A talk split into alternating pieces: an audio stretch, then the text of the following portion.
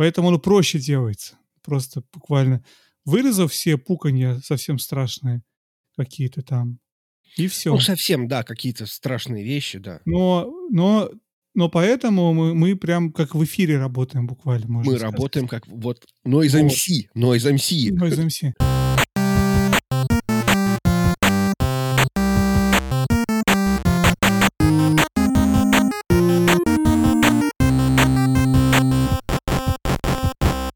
Всем привет! Это Вадим и Женя и 80-й выпуск подкаста про игры. Сегодня Привет, у нас необычный выпуск, да? привет, Женя! Сегодня Почему у нас сегодня необычный необычный? выпуск, потому что это первый выпуск, который мы делаем в еще и в видео режиме. Будем ли мы так постоянно делать? Нет, Не знаю. нет, нет. Знаешь почему?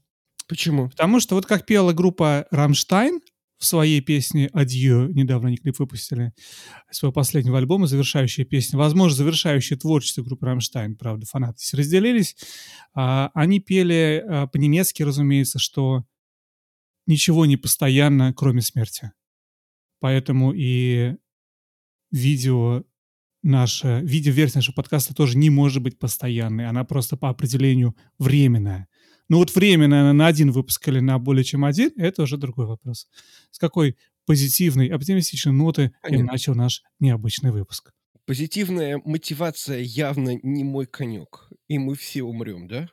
Причина, по которой мы решили делать этот выпуск видеовыпуском, заключается в том, что мы с Женей сходили на PAX. PAX East. Мы немножечко расскажем сейчас, что это для тех, кто смотрит, слушает нас первый раз. А, мы хотели не только рассказать, но немножечко показать трейлеры, поэтому те, кто будет нас смотреть и не слушать, могут еще возможность увидеть, как эти игры смотрятся. А, в общем, при этом мы все равно считаем, что наша аудиоверсия подкаста основная, поэтому если вы хотите только слушать, ничего страшного, будем стараться рассказывать, описывать все как можно подробнее, чтобы ваше воображение, imagination, там стоит где-то губка Боб, imagination, ш- воображение вам, чтобы рисовало вам эти картинки. Найти видео выпуск подкаста можете вы по ссылке в описании.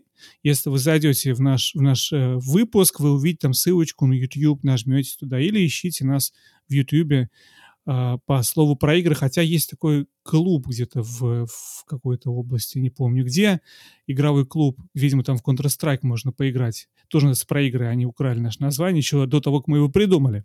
Но неважно. Короче, идите по ссылке, вы можете посмотреть видеоверсию или продолжайте слушать, оба варианта работают. Как-то так. И перед тем, как мы начнем, я всегда говорю, что такое какая-то цифра, и в этот раз цифра 80. 80 — это год, когда начало выходить очень много игр. Мы, на самом деле, Жень, сейчас находимся в очень таком а, хорошем временном, в- ну, в плане номеров выпусков, периоде. Каждый год можно говорить, а в этом году вышло это, а в этом году вышло это. Очень удобно, правильно? Ну да, такого не было с а, Final Fantasy 15. И, да, или вообще с первых выпусков. Там А- один это, а, это я, два это мы с тобой, три это мы с тобой Настю позвали, а четыре это Ну, Final мы- мы Fantasy. начали, кажется, выпуска с седьмого. Ну, фэнтези.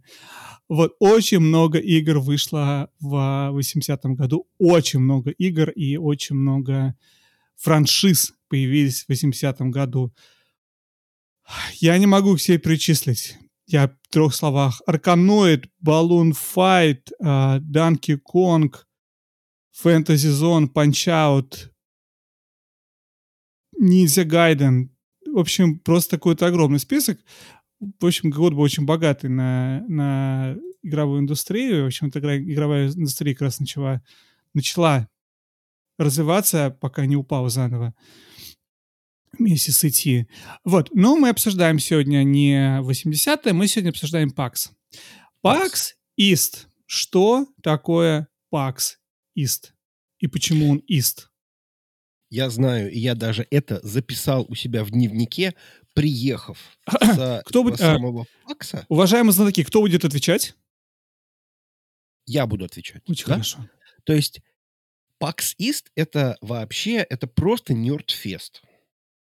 Там есть какой-то фокус на видеоигры, на столки, на что-то еще, но вообще это тупо просто вот нерд-часть, вот она просто вот классная. То есть ты приходишь туда, и ты знаешь, что там будут фанаты «Звездных войн», с ними можно поговорить про математику, с ними можно обсудить э, новые веяния, там, не знаю, AI какой-нибудь. Можно э, поговорить э, с ними про аниме, про Street Fighter, про что угодно.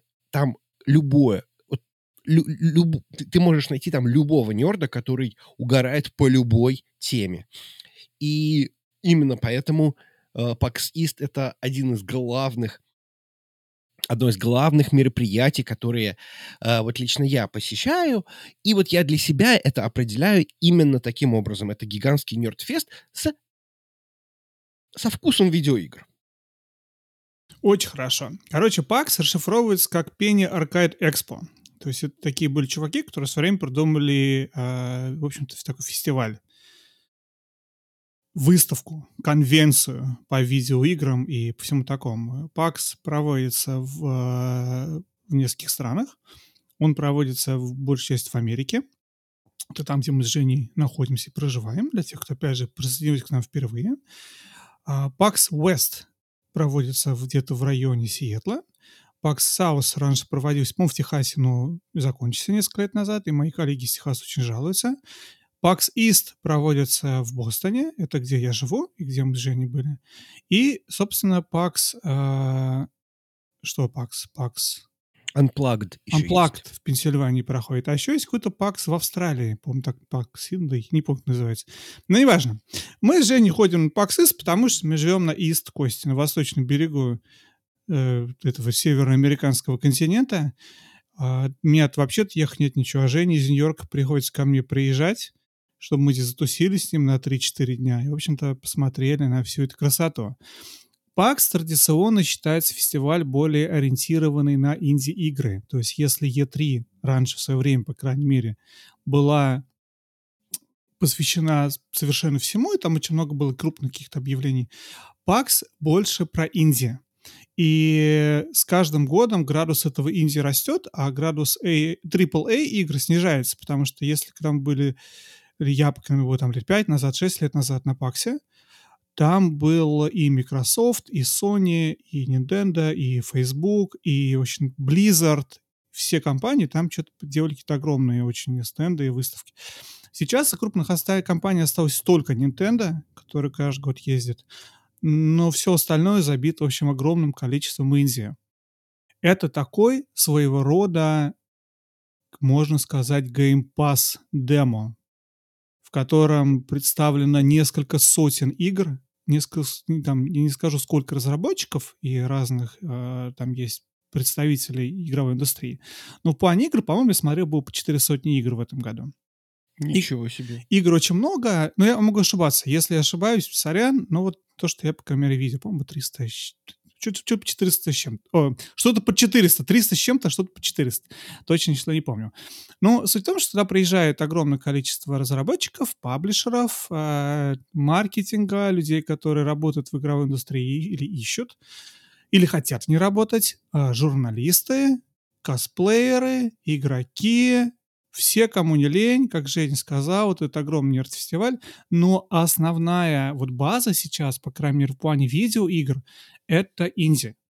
И это то, что по большей части мы, Женя, будем сегодня обсуждать. Да, там есть еще панели, где приезжают различные люди, что-то выступают. В этом году там выступал а, господин Йоши Пи. Йоши Пи. А как правильно его зовут? Сейчас скажу. Йоши Пи — это его никнейм.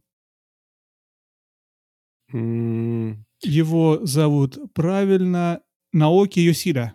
Йосида. Кто это? А, это продюсер игры Final Fantasy 16 и Final Fantasy 14, который рассказывал нам про обе эти игры, и он сделал большую-большую панель про Final Fantasy 16, и они там представили много нового. Мы сегодня, Жень, немножечко обсудим. И а, это, кстати, как фанат Final Fantasy целиком и полностью пропустил. Молодец. Вот. Но это точно не важно. И суть в том, что да, там приезжают, тогда выступают какие-то крупные студии с крупными играми, делают какие-то крупные объявления, но все равно база это, это Индия. И на этих панелях, собственно, это вот, вот когда люди собираются, что-то рассказывают, обсуждают все подряд. В этом году была панель, например, почему никто, почему некоторые люди не могут никак закончить Skyrim. Вот они собрались на полтора часа и выступали а, какие-то журналисты и гейм-разработчики, и тему мусолили. Темы совершенно разные. В день, пакс идет 4 дня, в день проходит примерно, я не знаю сколько, 15-20, наверное, панелей различных в разных залах, одновременно они идут. Ты можешь совершенно бесплатно прийти на любую из них послушать, посмотреть. Правда, на популярные, наверняка на фэнтези фэнтези попасть было, наверное, непросто. Хотя вот мы были в том году на... Как девочку зовут, которую ты любишь, забыл же. Я люблю только мою жену. Да. Она что, смотреть будет выпуск, что ли? Я не знаю, а вдруг, а вдруг, а вдруг. Я умею правильно отвечать на этот вопрос. Хорошо. Так вот, а, Алана Пирс. Алана она Пирс. открывала она открывала. Но, опять же, это был большой актовый зал, у них есть самый большой крупный зал, и туда, конечно, много влезает. Поэтому это было не очень сложно попасть. Бостонское, бостонское телевидение в этом году сняло сюжет про Паксис. Они каждый год снимают, на самом деле, местное телевидение, потому что это крупная очень такая вещь для города. И они написали статью, в которой написали, что в этом году было более 100 тысяч игроков, ну, людей на, на Паксе. Я не помню, чтобы там было более 100 тысяч по моим подсчетам, мне кажется, было сдох поменьше, но вот, по крайней мере... 70 где-то, да? 70, под 70, да. По ну, данным ОВД Инфо... Да, да. По фотографии считать будем.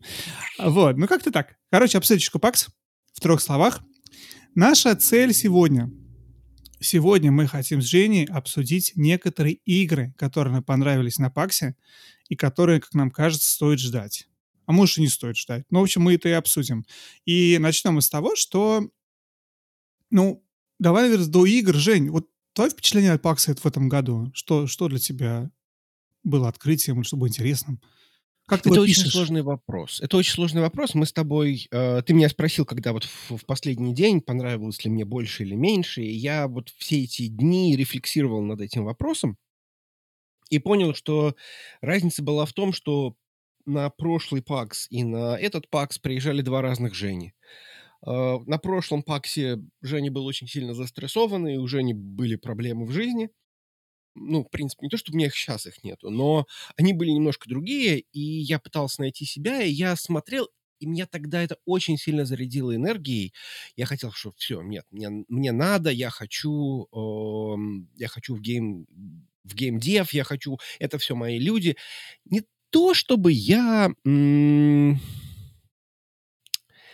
то, чтобы сильно что-то поменялось, но в этот раз я смотрел уже с другими глазами. Я уже был гораздо более счастливый, я был гораздо более спокойный, и поэтому это был немножечко другой опыт, ну, лично для меня. Но в целом мне, конечно, э, очень понравилось. Очень понравилось. Здорово. Слушай, мне тоже очень понравилось. Мне кажется, что этот э, был по Оксфорду году был лучше, чем определенно, чем прошлый. Дело в том, что в прошлом году это был первый постковидный ПАКС. Потому что во время ковида его, конечно, не было, а в прошлом году как-то они начали разворачиваться, только когда начали что-то менять маски. В этом году, кстати, ПАКС был с масками. Было дико неудобно и немножечко даже странно, неожиданно, но в общем, они пытаются бороться, видимо. Я не знаю, почему они это делают, на самом деле, честно говоря. Ну, как-то так. Было, был full mask event. В прошлом году тоже было все в масках, но в том году, опять же, люди еще боялись немножечко ездить на такие огромные мероприятия. Народа было меньше, стендов было меньше, вообще все как-то было пожиже. И билеты, по-моему, так до конца они все не распродали. В этом году билеты на популярные дни закончились задолго до. Ну, понятно, что на какие-то менее популярные, наверное, остались до последнего, потому что не скажу, что все было битком. В субботу, самый популярный день ПАКСа, все было битком. То есть там было не, не продохнуть в плане количества людей. Как-то так. А девиз ПАКСа в этом году был «Welcome home». Добро пожаловать домой. Удивительно, потому что по стечению обстоятельств я написал буквально эту фразу в, я помню, в Инстаграме, когда запостил первую фотку с видом на все это шоу сверху что, дорогая, я дома, потому что для меня это вот я, я пожаловал, я домой попал, я дома. А для тех, кто не смотрит нас, а, не слушает нас, а смотрит, Женя показывает свою клавиатуру с надписью Welcome Home на спейсбаре. Это кнопочки, которые Женя купил на Паксе, сувенирные. Да. Пикапы. Вот, а как-то так. Э, да, очень понравилось, очень здорово, очень классно, очень празднично. Это вот это праздник, кто на фестиваль, это очень праздничная вещь. Ты чувствуешь, это праздник видеоигр, праздник нерд-культуры, праздник всего вот этого вот. Вот этого вот. И ты, как ты правильно сказал, ты со своими людьми там. Вы там все, все вместе. Я хотел показать свой конвертик. После каждого пакса я все самую интересное, все самое запомнившееся убираю в этот вот конвертик. На нем пишу красиво как-нибудь пакс 2023, чтобы Очень потом красиво. можно было...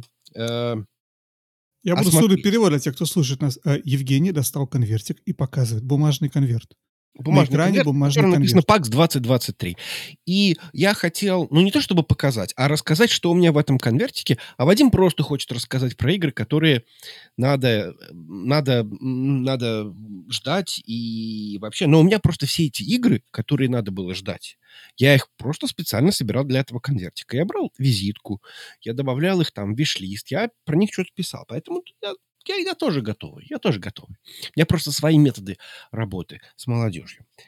Вот. Очень хорошо. Приступаем к водным процедурам? Приступаем к водным процедурам. Я хочу да. начать с обсуждения Final Fantasy. Давай. Final Давай. Fantasy был, на самом деле, наверное, главным событием этого пакса. Его много обсуждали журналисты после, потому что показали нам а, трейлер. И, как я сказал, приезжал господин Наоки Йосида-сан, продюсер uh, Final Fantasy 16 и ну, с переводчиком, э, господином Кодзи Фоксом из, из Америки, на самом деле.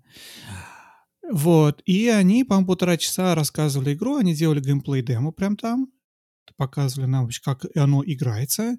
Я, скажу честно, я пока готовясь к подкасту, посмотрел примерно половину этой панели, она скворечники ее выложили, посмотрел трейлер, так возбудился, что вчера ночью предзаказал игру.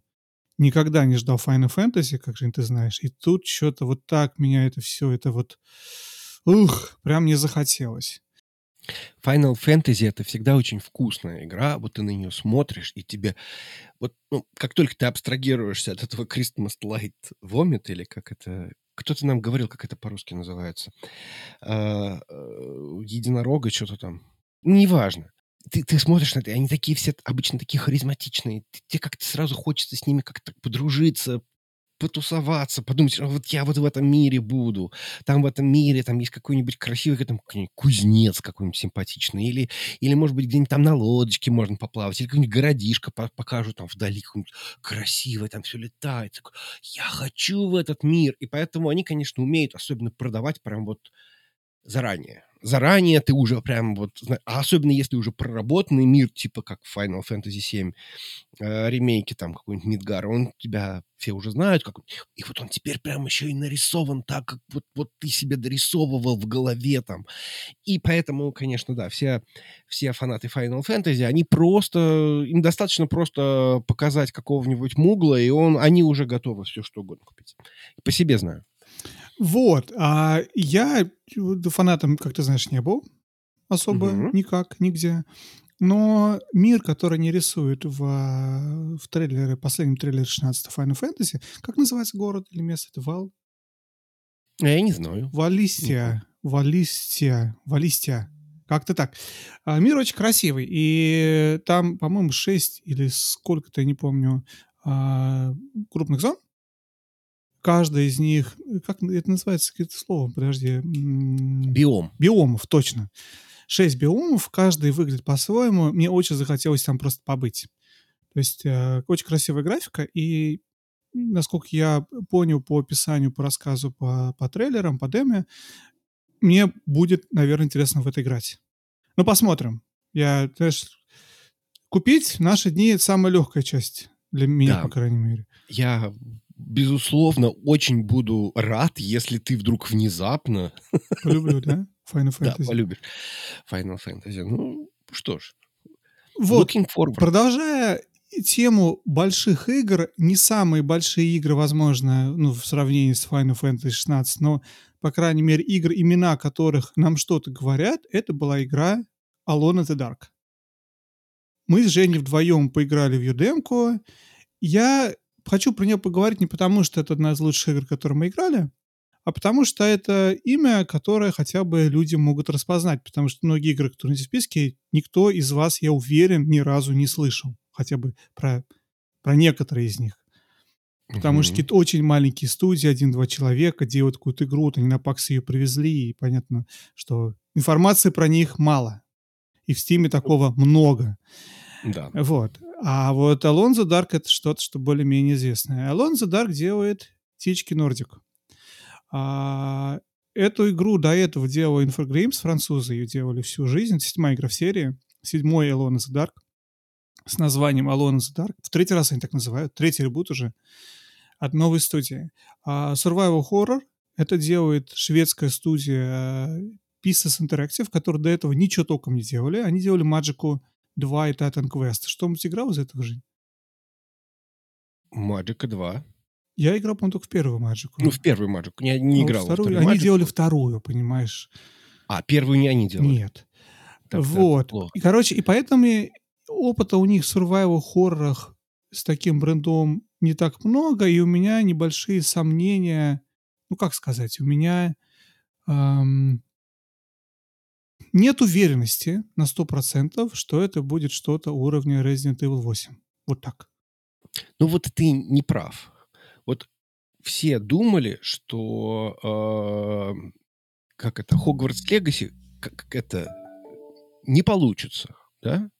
Ну, в смысле, у нас были сомнения, что вот команда, которая неопытная за Хогвартс Легаси стоит, вот, и у них ничего не получится. И в результате у них ничего и не получилось, в принципе, да? Ну, э, да. Но в любом случае, да, у меня тоже есть сомнения. Демо было, кстати, достаточно неплохое. Э, там какой-то пролог, э, в котором тебе фактически нужно ходить. Там нет никакого ни боевки, ни... Э, ни сурвайва, ни хоррора толком. Да, не сор... Нет, ну хоррор там был, там, безусловно, там в какой-то момент времени случается что-то такое страшное э, и необъяснимое, и э, ну, вроде как, наверное, да, от этого должно быть страшно, но поскольку ты находишься в, в толпе, там, я не знаю, 10 тысяч человек вокруг тебя, тебе как-то не очень страшно. Ты, ну, в смысле, эм, мне не было страшно, потому что я был на Паксе. Потому что атмосфера... Ну, это, кстати, есть такая проблема, что некоторые игры, которые на Паксе предоставлены, э, тебе не хватает времени для того, чтобы в них воткнуться, чтобы понять, в чем прикол. Некоторые игры, к сожалению, не могут показать себя. Ну, то есть в survival horror нужно играть у себя, значит, в комнатке, выключив свет, под одеялом, там, я не знаю, как, как так, ну, то есть создать себе вот это вот эм, ощущение, чтобы на тебя, когда выпрыгивает какая-нибудь эм, мразота. Леди а, Мразота. Да. Да, в этом культурном режиме Леди Мразота. Леди Мразота. Димитреску, леди, ну, да, вот, чтобы ты как бы немножко пугался. Но вот на Паксе этого не было. Не, ну в целом э, демка как демка, э, пролог был причесан, там не было багов, там не было прохождения там текстур через стены, то есть было да, сделано достаточно аккуратно.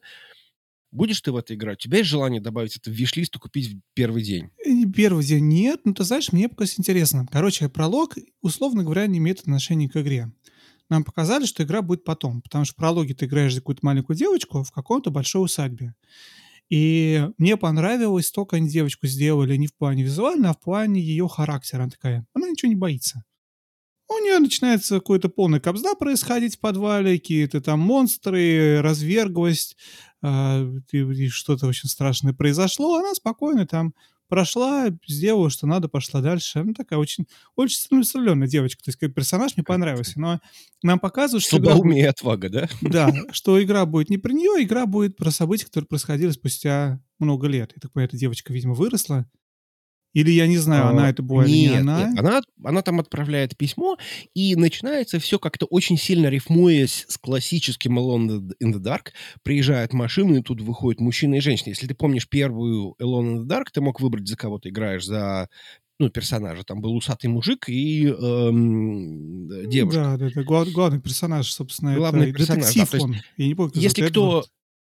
Я не помню, как, как его звали, но, в общем, смысл был в том, что э, ты то ли какой-то архивариус, что ли, или, или какой-то адвокат, и, в общем, ты приезжаешь, чтобы описать Да, э, правильно. э, какие-то ценности в этом доме, осмотреть его, потому что он то ли продается, то ли как-то уходит с молотка, то ли что-то еще. В общем, тебе нужно сделать какой-то анализ, но э, случается что-то, ну, в первой игре ты сразу поднимаешься на чердак, и тут внезапно случается вот это вот все, и вот, вот. Я бы, кстати, с превеликим удовольствием прошел бы первый Alone in the Dark, потому что это с детства не закрытый гештальт. Сейчас я понимаю, что я бы, наверное, справился, но если в детстве я более-менее справлялся с управлением, то сейчас я с управлением справиться не могу. Очень Потому что пер- болезненно, да. Мгм. Да, в первой части танковое управление, и в это, ну, очень тяжело играть. Я пробовал, у меня не получилось. Пока готовился к выпуску, узнал, что компания Infragames, которая делала, собственно, Alone in the Dark первый, которая делала множество других игр а, того времени, они, оказывается, в какой-то момент купили бренд Atari и заребрендились как Atari, и теперь Atari — это французская компания, Atari SA. Вот что я узнал. И 18 они, короче, у них был банкрот, они банкротились в какой-то момент. И в 2018 году они продали, собственно, вот, вот этот вот э, франшизу, этот IP, THQ, Мгм. вообще теперь THQ делает. Но как бы то, что теперь это Atari, очень любопытно, как жизнь повернулась. Atari была очень американская компания, а теперь там ничего американского не осталось. Теперь это французы. Атаги, Атаги теперь она называется. Вот. А, продолжаем тему. Жень, ты хочешь, может быть, вклиниться? У меня еще несколько пар крупных игр. Или давай мы обсудим крупные с говорящими названиями. Потому что там еще обсуждать то не так много осталось, то мы пойдем по, по нашим инди-шедеврам, окей? Ну, вообще, откровенно говоря, крупных игр не было. Вот был только вот у THQ, и у них там продолжение Спанч Боба. Э, Ну, это смотри, это уже вышедшая игра. Вообще, я про высшие вышедшая игры, игра, да, да? конечно, хотел отметить отдельно, потому что было несколько игр, которые уже вышло. Вот это вот Гигабаш, которым мы с тобой играли, вышел. А, кто-то еще вышел, вот этот клинч я мне понравился. Мы будем обсуждать их. Это Да, вышедшие окей. игры. Как А, бы ну их, да. их ждать, в общем-то, уже не нужно. Они есть. Мы их обсудим обязательно, но не в рамках того, ждите, она выйдет обязательно. А из тех, которые вот не вышли, еще несколько было игр. Был, во-первых, Dead Island 2. Мы с Женей не Мгм. особо ждем, но он там был. А я, кстати, не знаю, жду я или не жду. Из расчета, что у меня в последнее время сильно меняются вкусы, и я бегаю там во всякие там мультиплееры, э, Dark, э, Darktide э, по Вархаммеру, какие-то ММО, э, кооп лутер-шутеры, то может я, и, может я и Dead Island жду, я не ну, знаю. определенная деградация происходит твоего Да, игрового вкуса. деградируют. Очень Э, хорошо. Вот. Ну, короче, А- Dead Island, то, что меня удивило, на самом деле, что я прочитал в Википедии, что они позиционируются как экшен RPG. То есть я не ожидал, что это RPG каким-либо макаром. Я ожидал, что это больше просто, ну, как все, как первый Dead Island. Я играл в первый Dead Island, я играл в, как называется, игры, которые потом стал делать Techland. Я уже забыл.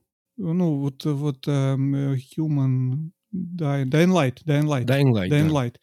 Это не РПГ. Ну, наверное, может быть РПГ. Ты там что-то где-то прокачиваешь. Я так понимаю, что это зомби-шутер, и они, я так понимаю, что все поползли после Left 4 Dead. Ну, не совсем. Но есть связь, да. Ну, не совсем. Они не построены на... Потому что Left 4 Dead — это мультиплеер игра. Она вся про то, что люди в группе пытаются победить орду зомби.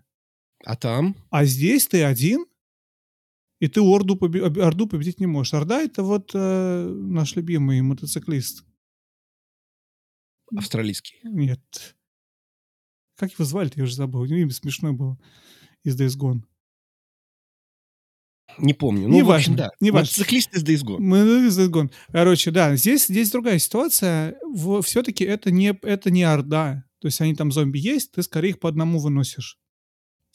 И в Dying Light все строится не на оружие, это слэшер, ты всех бьешь чем-то там. Палками, трубами, и, ну, то есть она больше э, мили игра, да, а не, а не шутер. То есть это не шутер.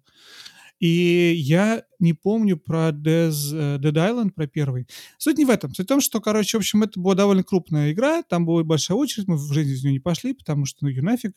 А Dead Island делает тоже новая студия, на самом деле, которая тоже, не, не помню, что ли там делал или не делал, должен был делать Techland, Techland ее отдал, и, в общем, и делает другая студия ее. Действие игры происходит в Лос-Анджелесе, Сан-Франциско. Тоже будет интересно посмотреть. Выходит очень скоро. Выходит через вот месяц, мы записываем, запись конца марта. 21 апреля выходит игра. Наверное, когда мы выпуск свезем, как раз уже будет вот-вот. Уже вы будете знать. Прекрасно. А если перейти немножко в другую сторону, вот, Пакса, там был, была еще одна крупная студия, которая называлась Focus Home Interactive, которая привезла, ну, это паблишер, принципе, да? Ну, это паблишер, да, это французский паблишер, насколько я понимаю. Э, и, в частности, он прославился тем, что он эм, э, выпускал Atomic Heart. Не побоялся не побоялся, который мы в, прошлом году, в прошлый раз эм, обсуждали. И так получилось, что мы оба с Вадимом стали в очередь. У них, конечно, самая крупная игра, которую они показали, это был Warhammer э, Bolt, чего там Bolt, ты, ты не помнишь, как... Ну, в общем, это такой ретро-шутер в стиле Дума, Квейка немножко пиксельного, в котором такой очень быстрый шутер э, во вселенной Warhammer 4000. Болтган. Вот. И, естественно, все хотели поиграть в нее. Я тоже в нее хотел поиграть. Но при этом э, я же не помню, это у нас осталось в подкасте или не осталось, что я подумал, что что сейчас играть в Atomic Heart? надо поиграть в него на паксе. Ну, потому что, потому что там наверняка можно было поиграть. И действительно, на стенде Focus Home Interactive можно было поиграть в Atomic Heart. И меня спросили, а во что ты хочешь поиграть, мальчик? То есть я стал в очереди. Вот, ко а мне очередь, подходит... очередь одна общая на все, на все игры да, Фокуса. Да, вот. И Вадим такой говорит, я хочу поиграть в Bolt Gun. Я говорю, я тоже хочу поиграть в Bolt Gun или в Atomic Heart. Он говорит, ну вот Atomic Heart, компьютер свободен. Садись и играй. Никому не нужен. Короче, стояло несколько пустых компов с Atomic картом. Если на все остальное была очередь, ну, поскольку, поскольку пока Болган была огромная очередь, Atomic Heart почему-то не, меня удивил на самом деле. Я ожидал больше интереса к игре. Потому что она как минимум смотрится интересно странно. Может, потому что Game Pass. Может, потому что уже вышла. Поэтому. Ну, э, в целом, наверное, да. Э, но, опять же, это был четверг когда еще очереди не такие не, большие. Не, ну, Жень, ну очередь на Булган. Я стоял в очередь на Булган в той же самой очереди, с которой Женя да. скипанул, около часа, чтобы поиграть в дебильный Болтган.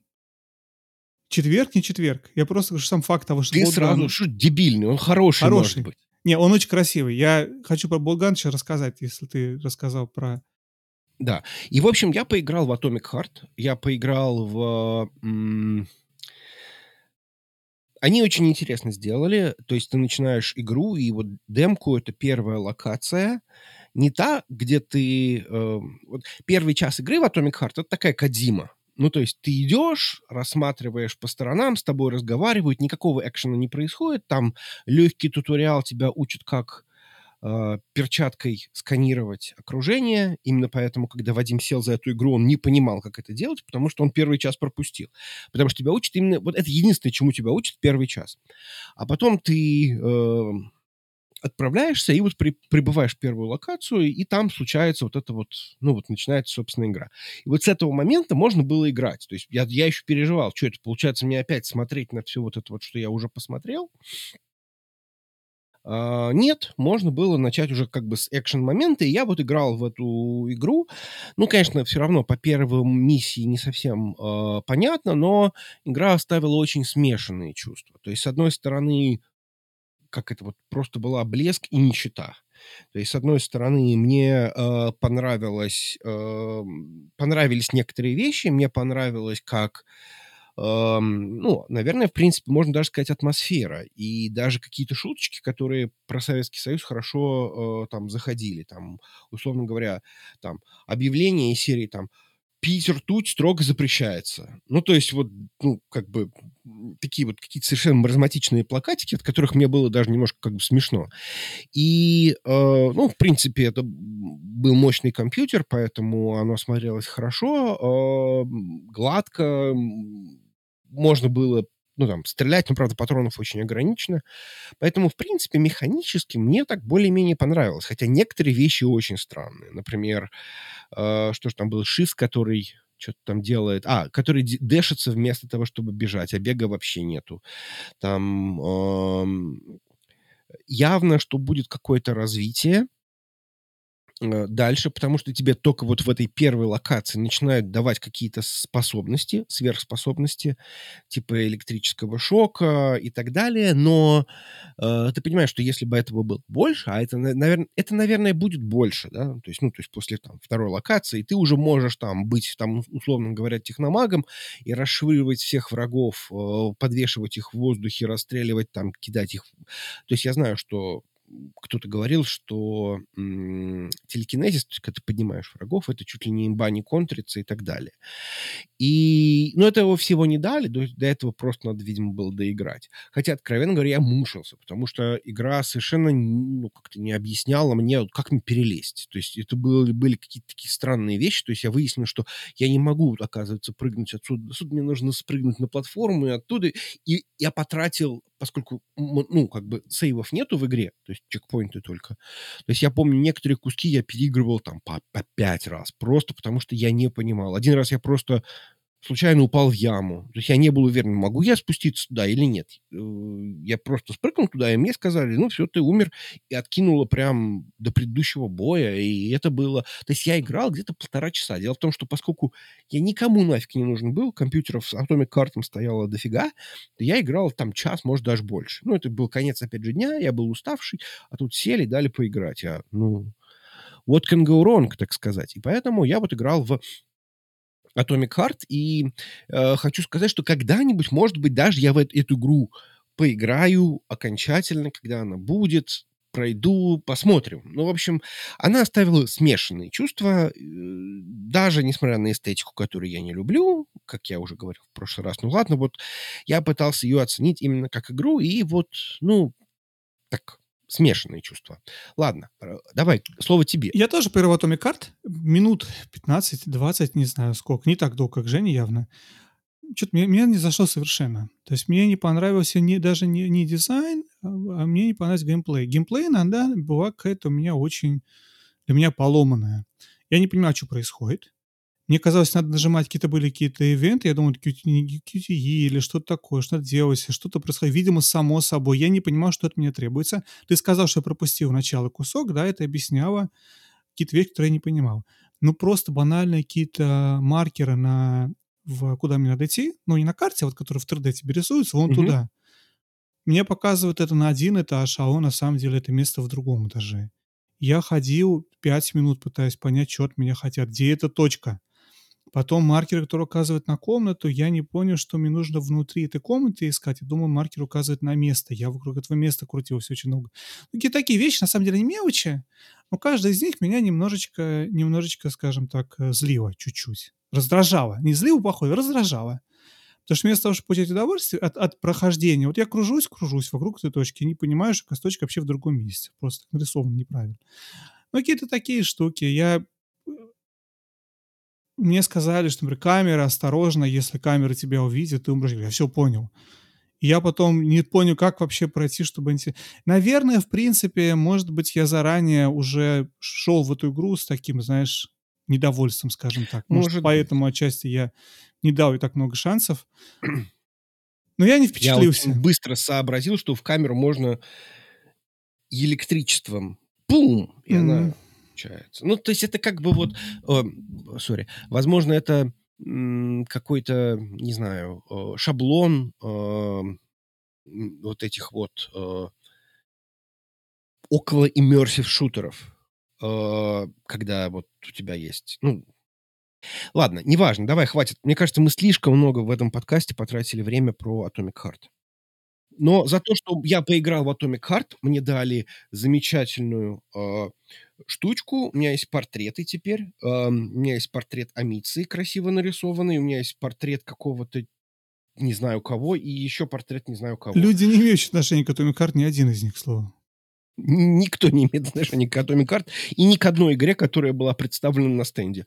Но в качестве... Ну, видимо, у них это было по принципу оставалось с предыдущих конференций, давайте раздадим. Ну, честно. Boltgun. Boltgun — это бумер-шутер а-ля Doom. Выглядит... При этом он выглядит очень красиво. То есть он вроде бы и пиксельный, но пикселей такое количество, деталей э, или различных элементов такое количество, что это выглядит как такая гипертрофированная игра тех лет. Я мне даже трудно, трудно передать, как это выглядит. Те, кто будет смотреть э, видеоверсию подкаста, конечно, это видит. Вот. Но я, на самом деле, очень впечатлен визуальной составляющей. Визуально очень здорово. Тоже мне не очень понравились какие-то вещи, связанные с геймплеем тупо потому, что я тупил. Тупить в Думе — это как бы глупо. То есть это явно что-то не так. Doom, понятно, это всегда была игра не просто стреляя, это такой шутер, шутер-пазлер, где надо догадаться, как, как можно пройти в точку, какой ключ нужно, где его найти. Но здесь был тупик в том, что, оказывается, там был в самом начале был некий свич. Еще до того, как мне дали вообще оружие, я с, я с кинжалом. Когда ты свич ты дергаешь, открывается дверь. Я не видишь, открывается дверь. Я не мог понять, что мне нужно. И то же самое. Я приходил, у меня включался какой-то кусок трава, говорил мне, что мне нужно бежать. Я не смог связать, что бежать нужно после этого самого. Может быть, я тупой. Но потратив 20 минут, пытаясь пройти этот кусок, я, я же не помню, сколько я потратил, если, может, выдумываю про 20, но мне это было очень долго, мне казалось. Когда, наконец, я смог пройти, мне уже надоело. Но красиво.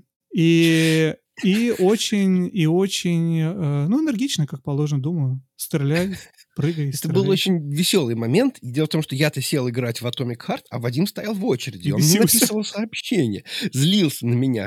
Надеюсь, ты получаешь удовольствие от Atomic Heart, потому что я все еще стою в очереди. И поэтому, а конечно, потому что Женя меня затащил туда. Он меня, он меня затащил. О, Boltgun, пойдем. Я обожаю Варкра, Вар, Вархаммер. А поиграем сейчас в Вархаммер. Давай. Мы туда пришли, Женя такой, так, Atomic Heart, обожаю Atomic Heart. И ушел. И я как дурак стою в очереди на игру, которую хотел поиграть. Но неважно. Я доволен. Совет. Совет бывалых. Не Если вы Женю. попадаете на PAX East... Или любое другое подобное шоу. Или любое другое подобное шоу, то, э, честно говоря, не водите носом. Вот если есть возможность сесть, что-нибудь поиграть, потыкать, то садитесь и играйте. Единственный вариант, когда я вот так поступил и ошибся, потому что выяснилось, что я сел играть в игру, которая у меня куплена и даже, по-моему, установлена.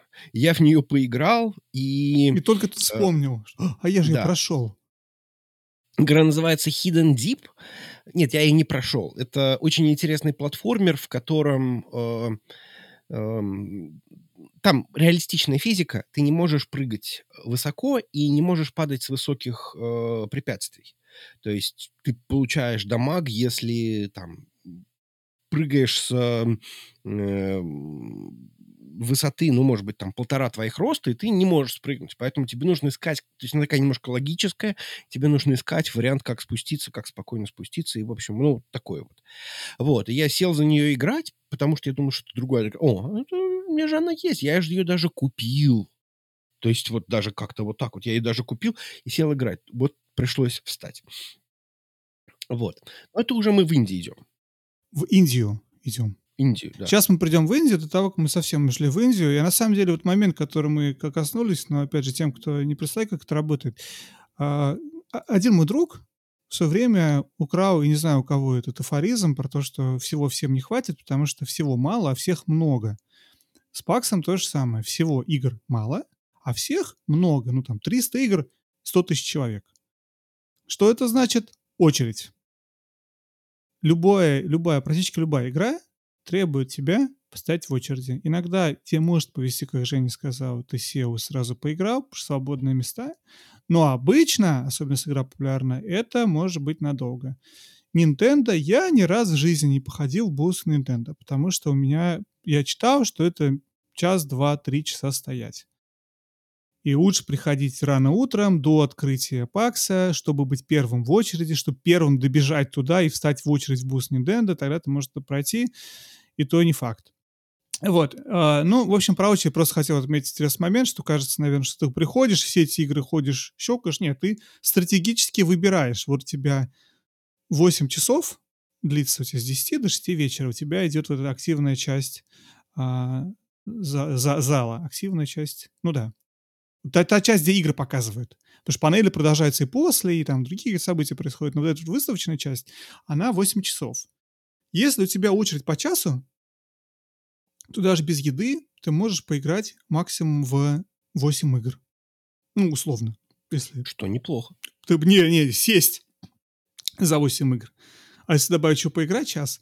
В общем, короче, ну, опять же, очередь, понятно, не все час, далеко не все час, обычно это сильно меньше, но, тем не менее, это ты как бы принимаешь решение, во что тебе поиграть. А всего много, глаза разбегаются, все это горит, моргает, привлекает, зовет тебя.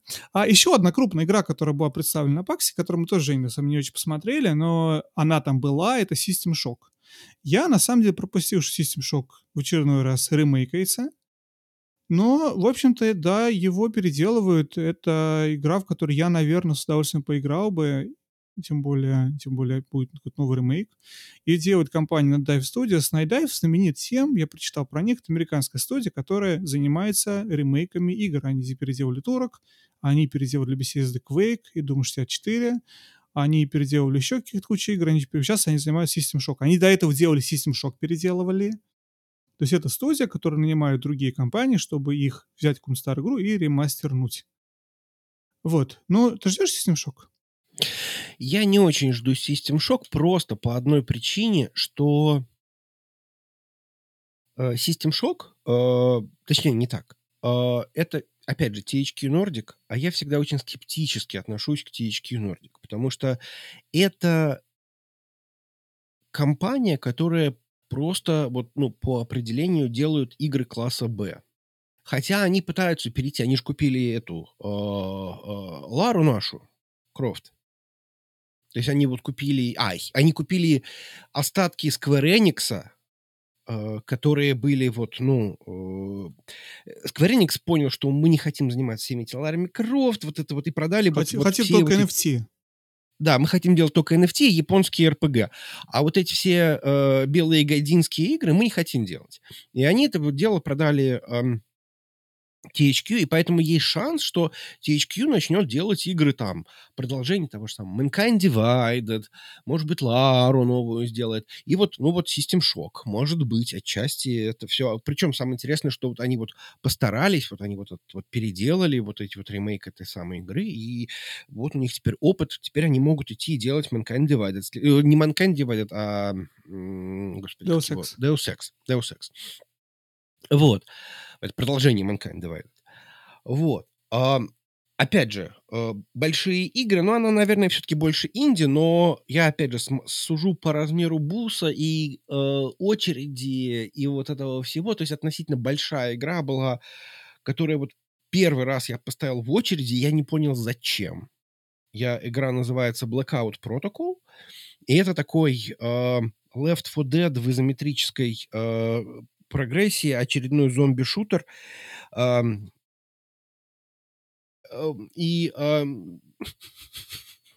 вот, и я реально не понял, зачем я стоял, потому что играть было абсолютно, абсолютно неинтересно. Это они это описывают как э, твин-стик-шутер, который, значит, можно ходить по каким-то по каким-то ну, там, то ли заброшка, то ли какой-то, какая-то пещера, и там зомби на тебя бегут, и ты совершенно... Я, я совершенно не понял, как бы, в чё, чем отличаются оружие, чем отличаются персонажи, чем отличаются э, вот это все. То есть какой-то композиции не было, это было просто такое вот мы с какими-то двумя рандомными чуваками, которыми мы там познакомились. И мы там что-то немножко обсуждали, и мы даже попытались это пройти, и у нас даже под конец начало получаться. Но тут нам сказали, извините, ваше время истекло, мальчики, продлев... Э, э, это...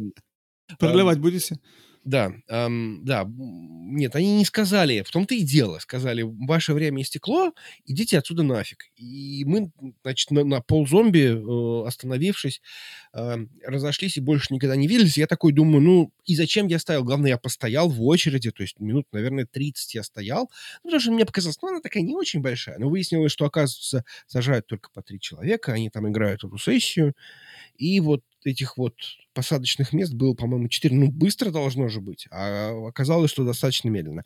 В общем, не понравилось. Blackout Protocol, у них closed beta, если кому-то интересно, вот эм, Left 4 Dead э, и есть друзья, у нас вот нету, э, ну, как бы, пожалуйста, почему бы нет. Э, ссылочку где-нибудь оставим, но э, я не впечатлился. Продолжая тему крупных игр, на самом деле относительно крупная игра была, которую Женя поиграл, а я только поддержал, поддержал его. Игра с очень громким именем. Ее показали в 2019 году, не помню где, а тут наконец нам ее показали, ждали попробовать. Это игра «Властелин колец. Голум». Мне кажется, игра, да, у очень. которой покупка имени лицензии стоила дороже, чем вся разработка. Ну, нет, окей, может быть, нет. Может быть, я сейчас утрирую. Но мне кажется, когда у тебя игра по такой крупной франшизе, как «Властелин колец», это не бесплатно. Они могли назвать игру а, ползучий, ползучий червяк. Я не знаю, я придумываю. Про скунса. А они игру про скунса.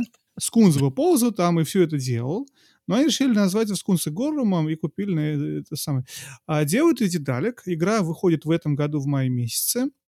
25 мая выходит она везде, винда, консоли, Switch даже выходит, ну, правда, Switch выходит не в мае, а чуть позднее, если не собирается туда.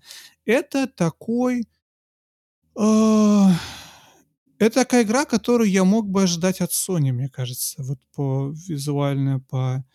Не, ну, не визуально, по, по типу, по жанру. Что-то здесь ты залез. Такой, знаешь, Uncharted без стрельбы. Ну да, Uncharted без стрельбы ползаешь. Ты, ты играл? Голову. Расскажи про свои впечатления от них. Это, это да, ты совершенно точно описал такой Uncharted без стрельбы, где тебе рисуют, куда можно перепрыгнуть, и мне показалось, что вот эти игры, которые особенно делаются по таким крупным франшизам, а, они всегда ожидают, что придут люди, которые, может быть, недостаточно искушенные. И поэтому э, было ощущение, что оно какое-то очень дженерик. Ну, то есть ты просто скачешь по, э, по препятствиям, тебе показывают желтеньким, куда можно залезть. Вот здесь тебя научили, что ты, оказывается, можешь ползать по там, там не ветки, как, типа как, типа как э, виноград, ну, как, по каким поверхностям можно лазить. В принципе, это есть в каждой второй игре. Это есть, например, в каком-нибудь там Fallen Order. Но вот помимо Fallen Order, э, вот Fallen Order, помимо всего этого, есть еще э, ну, бои, собственно. А там только голум. Ну, наверное, есть какой-то сюжет. Я люблю э, сеттинг э, Средиземья, но я понимаю, что это страшная ересь, и фанаты очень переживают, что там э, как-то недостойно обошлись э, с наследием э, профессора, и это трогать нельзя, это развивать нельзя. Ну, в принципе, я отчасти, может быть, и согласен, потому что э, у Толкина все было относительно э, взвешено. Ну, помимо Орлов, конечно которые могли сразу все это, ну, как известно. Так вот, и э, в целом э, я понимаю, что игра, возможно, исключительно будет продаваться, как вот игра по э, «Властелину колец». Хотя, мне кажется, вот, фран... вот, вот, вот «Властелину колец» в играх не везет. То есть не было хороших игр. Э, был вот этот вот мой любимый, я его уже который раз упоминаю, серия Shadow, в серии Middle Earth. Но она была тоже на любителя, на фаната, и вот так получилось, что вот я в нее конкретно залипал. Но вообще она как бы звезд с неба не хватало, будем откровенны. Вот, собственно, э, вот, собственно, и все про Голум. Ты готов покупать Голума? Day One Purchase? Или Ты как? знаешь, на Day One Purchase сомневаюсь, если не что-то, что я предзаказал бы и, и купил бы.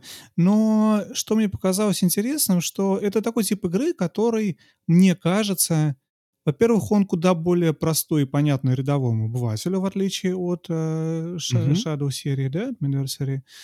Потому что это вот ты вот держишь геймпад, и ты тут залез, прыгнул. Это, это простые и понятные. Геймплей простой и понятный.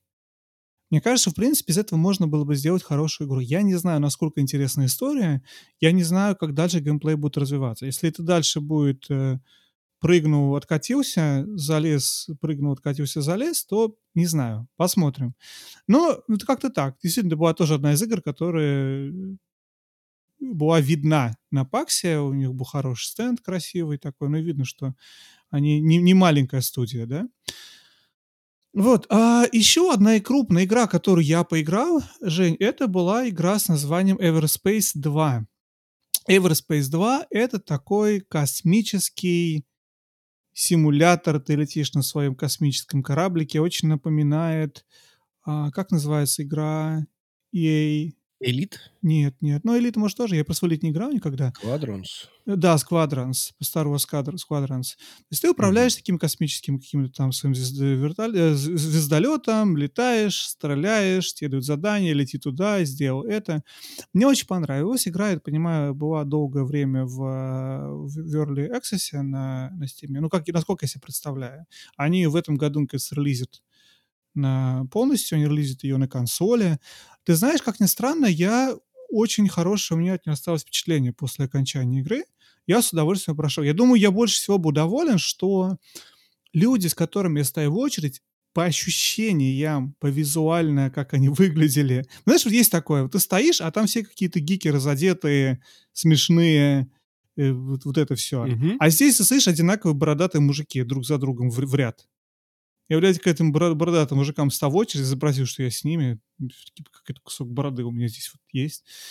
Вот. И все садятся и спрашивают, а вы, вы знаете? Да, да, да, да, да. И потому что это люди, которые все играют в эти элиты, херлиты, первые Everspace, они хорошо знают жанр. А я ничего не Меня знаю. немножко смутило, что они не, не поставили каждому этот э, джойстик. Потому что половина кайфа этих игр — это играть именно в Если сход. ты умеешь, я думаю, что большая часть людей все равно играет на клавомыши. Может быть. А тут новые механики. Я помню, я когда пробовал на Хотусе на этом джойстике прослететь, это очень много надо учиться. Какая из этих кнопочек у тебя на ручке, что означает. Да, какая у тебя пускает ракета, какое то, как ты поворачиваешь. Это труднее делать. Мы с тоб- Может быть. Я, кстати, на том же PAX е я играл в, в Microsoft Flight Simulator на, на HOTAS е, на, на вот этом вот, на, Мгм. на flight-stick е, да, то, что называется. У тебя, ну нет, там более сложно, там не HOTAS, там на самом деле, потому что еще педали, Там есть был прям вот целый сетап. там вот целый руль. набор, да, с кучей кнопок, переключать, выключать, то есть это маленький-маленький самолетик, ты в нем сидишь и летишь на самом деле. Какой-то Это- очень крутой сетап был от Corsair. Да. Вот, и, в него нельзя, понимаешь, pick-up and play. То есть ты садишься, долго объясняют, чтобы у- у- убрать, эм, как называется, колеса? Я забыл все- слова. Закрылки, неважно. Вот это, а это здесь, а вот это убрать шасси, а вот это, вот это все. Everspace, если бы такой же дали бы, люди с ума сошли бы. Поэтому там более простой сетап, клава-мышь, большая часть людей знают клава-мышь. Я чё, к чему хочу сказать, что я больше всего доволен, мне кажется, тем, что я смог с этими бородатыми мужиками сойти за своего и закончить миссию. То есть я смог ее пройти, понимаешь? И для меня это такой вау. Я справился. Я очень боюсь, что они увидят, что я импостер, что я не такой, как они на самом деле. А Вот. А вот смог сойти за своего.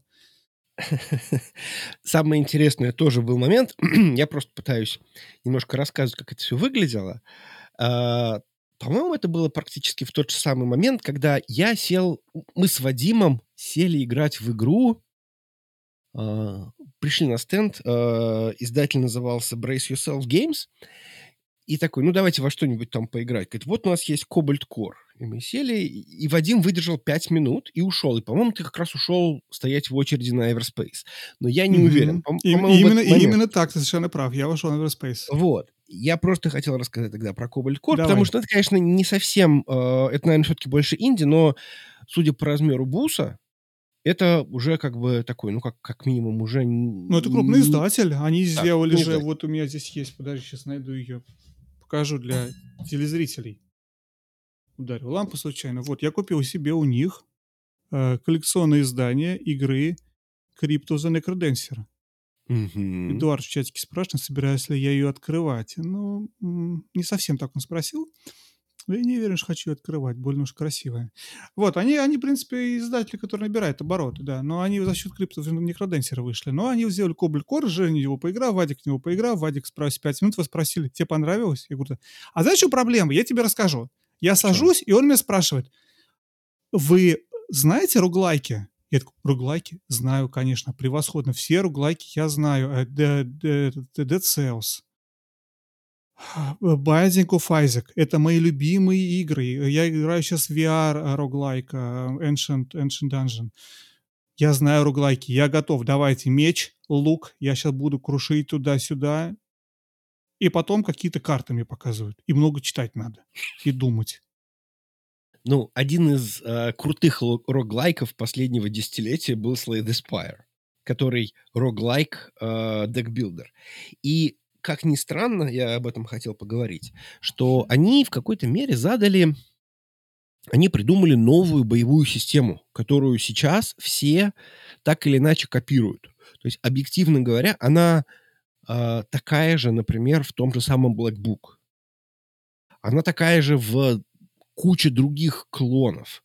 Когда мы говорим декбилдер, это, скорее всего, будет что-то очень похожее на Slay the Spire. И, ну, если, если, если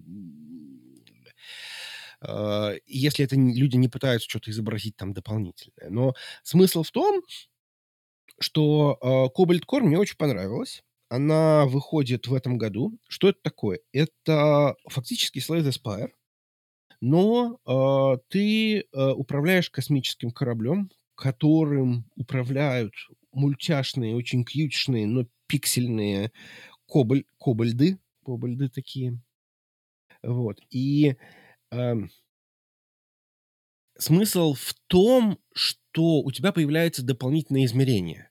То есть если смотреть на вот эту декбилдинг часть, она абсолютно стандартная. То есть, если вы играли в какой-нибудь Slade Aspire, вы понимаете, о чем речь. У вас дают базовые карты, удар, блок, ты знаешь, что будет делать противник на следующий ход, и ты можешь, соответственно, разыграть. У тебя три очка энергии, вот ты, э, опять же, вот прям вот сто процентов взяли, как в Slade Aspire, и скопировали просто на Ксероксе.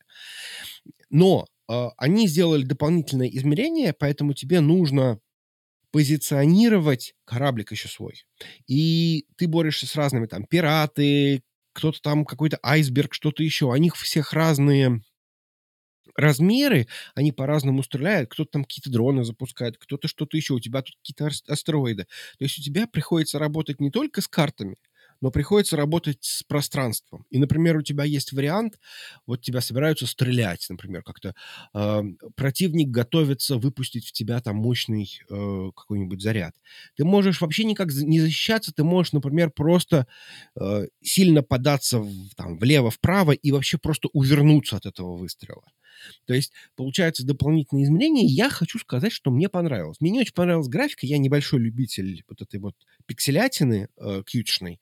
Но э, в целом, в общем-то, интересно. Добавил виш-лист. Жду. Но при этом ждать не приходится, потому что очень похожая игра была в другой части пакса. Называлась она Death Roads Tournament. Death Roads Tournament. Это польская какая-то игра. Она вышла 28 числа, вот буквально вчера. И ее делает студия The Knights of Unity, рыцари Unity. То есть прям сразу а, чувствуется... А, а Дамы Unreal Engine. Рыцарь Unity против дам Unreal Engine. Ну да, потому что за недам я пить не буду. Вот, а, и, значит, там а, они попытались смешать а, гонку, гонку, ну, представляете себе а, автогонку, и а, карточный билдер. Ну, то есть, опять же, декбилдер. То есть ты там как-то апгрейдишь свою машинку, воюешь с другими машинками, эти, какая-то вот гонка. Но, опять же, появляется еще одно измерение. То есть ты можешь там проехать, даже, даже два измерения. То есть ты фактически движешься по э, трассе, и там ты можешь обогнать машину какими-то там бомбочками назад скидывать, или там, наоборот, как-то зайти, зайти сзади и стрелять И, и это карточная там. игра, да? И при этом, ну, у тебя боевая система обеспечивается карточной карточными механиками. То есть э, для того, чтобы атаковать, тебе нужно разыграть карту атаки. правильно? Но у тебя ее может не быть. То есть, и опять же, ты вот бывает, ты там в этих играх бывает такое, что тебе вроде как сейчас надо бить, у тебя э, не знаю, там застаненный, например, э, враг, он тебя ничего не делает, или там готовится к чему-то там большому, тебе нужно в него вливать дэмидж, а тебе, короче, насыпало в, это, в, эту, в эту раздачу насыпало блоков. Хоть обмажься блоками, а дэмидж делать нечем. То есть тебе приходится за счет вот этого балансировать собственный, так сказать, дек. То есть это как бы боевая часть.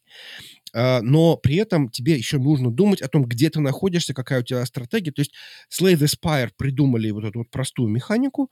Эту простую механику можно углублять и расширять. И вот я вижу две игры, которые, э, ну, так или иначе, эту механику расширили в рамках одного пакса. И вот я решил, я их даже показываю карточки, я их э, э, степлером вместе скрепил, потому что это единое и неделимое. Две разные студии в разных местах. Одно в космосе, другое, э, условно говоря, машинки в стиле сумасшедшего Макса, или какой Мэд Макса, да?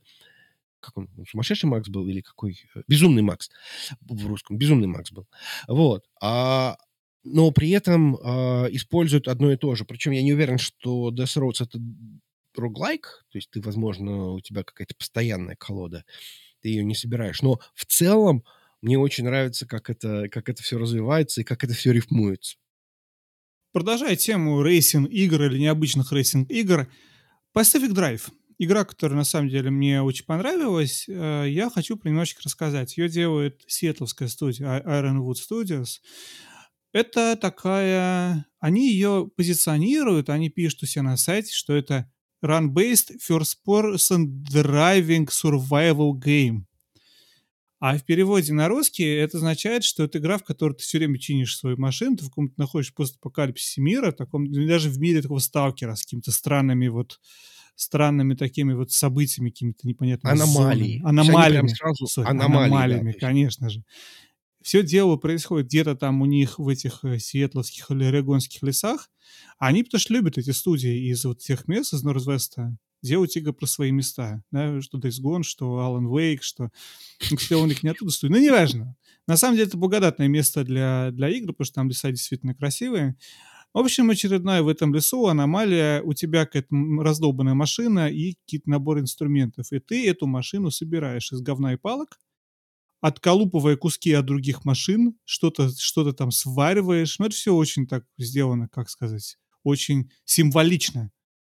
Ты символично все чинишь, символично привариваешь, но какую-то собрал машину, ты на этой машине можешь немножечко проехать. И, собственно, gameplay loop заключается в том, что немножечко проехал, что-то смог добыть, мог вернуться назад на базу и еще сильнее улучшить свою машину, чтобы еще дальше проехать. То есть это не racing -игра, они называют это driving. Driving survival game. Но у меня очень положительное впечатление. Мне понравилась очень машину. Я mm-hmm. Жене рассказывал, пока, пока мы играли. Вот это ощущение, вот есть игры типа там вот это вот Power Washer Simulator или ну, подобного типа. Это просто игры подобного типа, да, когда ты просто очищаешь что-то мощным этим. Я не играл, я просто по отзывам сужу. Uh-huh. Ты взял, вот что такое очистил, все чистое стало. Класс, ты доволен. То же самое здесь. Ты что-то там мышкой или геймпадом повозил, у тебя починилась дверь, она стала такая чистенькая, ну, не очень чистенькая, но была поломанная, стала починенная, и ты всю машину собрал, теперь ты можешь сесть в нее, завести ключ, то есть ты наводишь на ключ, заводишь, и бжж, ты поехал. И тут какие-то аномалии пошли, что-то начало взрываться где-то. Осталось хорошее впечатление от игры. А, что про нее хочу еще сказать? Она, мне очень понравилось, как они делали мы играли с Женей. Ты играл, Жень, даже? Или только я играл? А я играл, ты. Давайте, я, давайте играл, потрогать. Я давайте потрогать. Ты мне дал потрогать, да. Точно. DualSense. Они сделали на DualSense очень крутая имплементация DualSense. То есть прям, прям all-in. Они сделали все как положено, что это триггеры на DualSense. DualSense напоминает, э, это геймпад от PlayStation 5, да? У которого есть вот этот очень крутой, крутой вибратор внутри, очень точный, у которого вот триггеры не просто нажимаются, как в обычных э, геймпадах, а там в какой-то момент начинает э, сдерживаться и что-то такое. А, очень, очень приятно было играть, потому что весь этот геймпад очень был живой у тебя в руках все это время, реагировал на то, что ты делаешь, реаг... как-то здесь он был чуть более тугим, тут чуть более простым. Какой-то QR-код Женя показывает, сканируйте, узнаете что-нибудь, не знаю. Женя, что Женя пытается нам сказать этим Ну, это QR-кодом. Pacific Drive у них, собственно, Вот, а что я узнал уже постфактум, когда вернулся домой и почитал немного про игру. Игру делаю три года, там у них студии, по-моему, 15-20 человек. Мы пообщались очень хорошо с, э, с ребятами, пока стояли в очереди, они рассказали нам про игру, про игровой процесс, про планы. Мы обсудили какие-то мелочи, типа там, собираются ли они в GeForce Now или собираются ли они в VR. А, Но а, компания, в общем, команда, которая делает игру, она на самом деле понабрана из э, большей частью представителей или программистов и дизайнеров из крупных AAA студий. И э, они у себя пишут, что и, собственно, игру делают люди, которые участвовали в разработке огромного количества игр. От Don't Starve до Bioshock, до Infamous и даже до Ботвы. То есть каждый, каждый где-то там какой-то кусочек приложил, кто-то делал что-то много, кто-то делал что-то меньше, но в целом это такая студия из людей, которые знают, что делают. Поэтому есть надежда, что получится хорошо. Выходит в этом году. Они не сказали, когда именно. Выходит на компьютере, на Steam и, и, Epic, и она выходит на PlayStation 5. Я, честно говоря, жду, чтобы в нее поиграть. Мне, мне будет, наверное, интересно поиграть. Но есть такая проблема у всех игр PAX, мы с Женей обсуждали тоже это, когда были там, ты играешь в демо, тебе очень нравится, а ты думаешь, окей, а готов ли я играть в это 30 часов? Ну, вот если игра 30-часовая, ну, 20 часов, даже если 10. Ну, 10, может быть, да, если игра будет развиваться. Но если это вот такая огромная игра на 40 часов, готов ли 40 часов чинить машину и ехать на ней куда-то? Все очень зависит от того, насколько сильно ощущение прогрессии. Потому что если вот у тебя наба- э, если ты начинаешь, вот у тебя премис, что ты построил, построил какой-то там, взял какой-то кланкер, как, как, как сказать, развалюху, и эту развалюху ты как-то завел там, поехал, а потом ты, может быть, нашел другую машину, представляешь? Ты, может быть, нашел машину м, покруче, и ты теперь ее делаешь, и в итоге у тебя там, не знаю, огромный э, трак, например, да, Или этот трак, кабриолет. Или, да, ну, не, не знаю, ну, то есть, в общем, ты можешь построить какую-то там безумную вундервафлю, и на этой вундервафле ездить и, в общем, решить. Ну, то есть, я, ну, я понимаю, как это может быть э, действительно приятно и интересно, ну, Чувствовать прогрессию, ага. какой-то, да, на какой-то... Но тут вопрос, смогут или не смогут. Этого мы Да, да, сейчас да, не совершенно знаем. верно. И насколько у тебя будет, нас какой там будет сюжет. Визуально очень-очень красиво это все выглядит. Ну, относительно красиво. но довольно упрощ- упрощенная графика. Это не реализм, это скорее какой-то селф-шейдинг, по-моему, реализм, если я правильно помню. Лоу-поли такой, да, то есть лоу-поли селшейдинг. Ну, не совсем лоу-поли, как, э, как там какой-нибудь Play- PlayStation э, 1, ну, то есть, но в целом Да, ну со- современный, да, да. современный такой. Но мне понравился вайп игры. Как бы по ощущениям мне очень показалось приятным. А, Paper Trail у меня следующим. Хочешь про Paper Trail чем-то рассказать?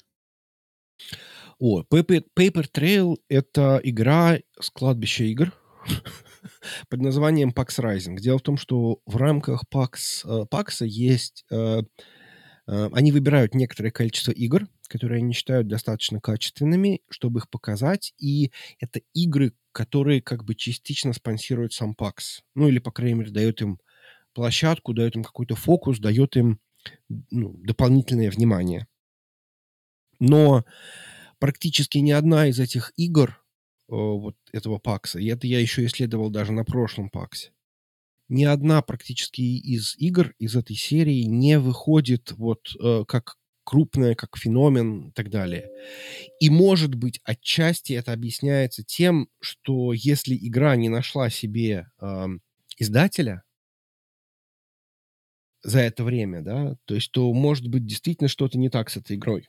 Но это так, моя просто э, странная мысль, которая, ну, я надеюсь, что не так, потому что Paper Trail мне конкретно жалко, потому что это очень интересная игра, в которой, э,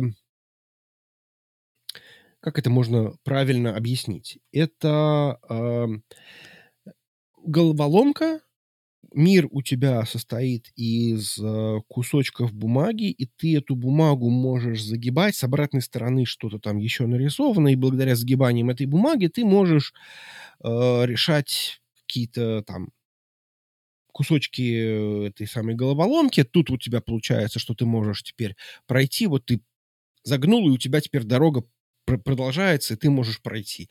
Или, например, вот тут ты загнул, и у тебя препятствие исчезло. Загнул, загнул есть... реально, загнул, в общем-то, свое игровое поле. Тут надо как да, объяснить. Да, это топ-топ-даун игра, они пишут топ-даун puzzle adventure. То есть ты видишь вот в своем классическом вид сверху, но при этом само поле у тебя может загибаться. А с другой стороны нарисовать что-то другое, и так ты пазлы решаешь. Да, ну, э, опять же, ждем. Я бы вот, честно говоря, в такой вот можно поиграть вечерок. Вопрос, можешь ли ты пройти за вечер? Вот мне кажется, такие игры, они должны как-то вот быть рассчитаны часа на два, на три. Никто не хочет рассчитывать на два часа, потому что за два часа можно рефанднуть. Игру можно пройти и э, рефанднуть. И многие этим страдают. Но в целом это, в общем, такая вот хороший, хороший вариант пазла на вечерок. Ну, такой атмосферный. Хотя, честно говоря, головоломки были достаточно сложные, и мы прям тупили мы прям тупили сильно. Последнюю я бы вообще не решил, если бы не видел, как предыдущий э, игрок, мы пока стояли в очереди, Вадим болтал с... Э, э, там был не разработчик, ну, один из разработчиков. И, а я посмотрел, как играет другой человек, и я, знаю, я знал, как, в чем ключ решения последней загадки. Ну, я бы, наверное, сам не догадался.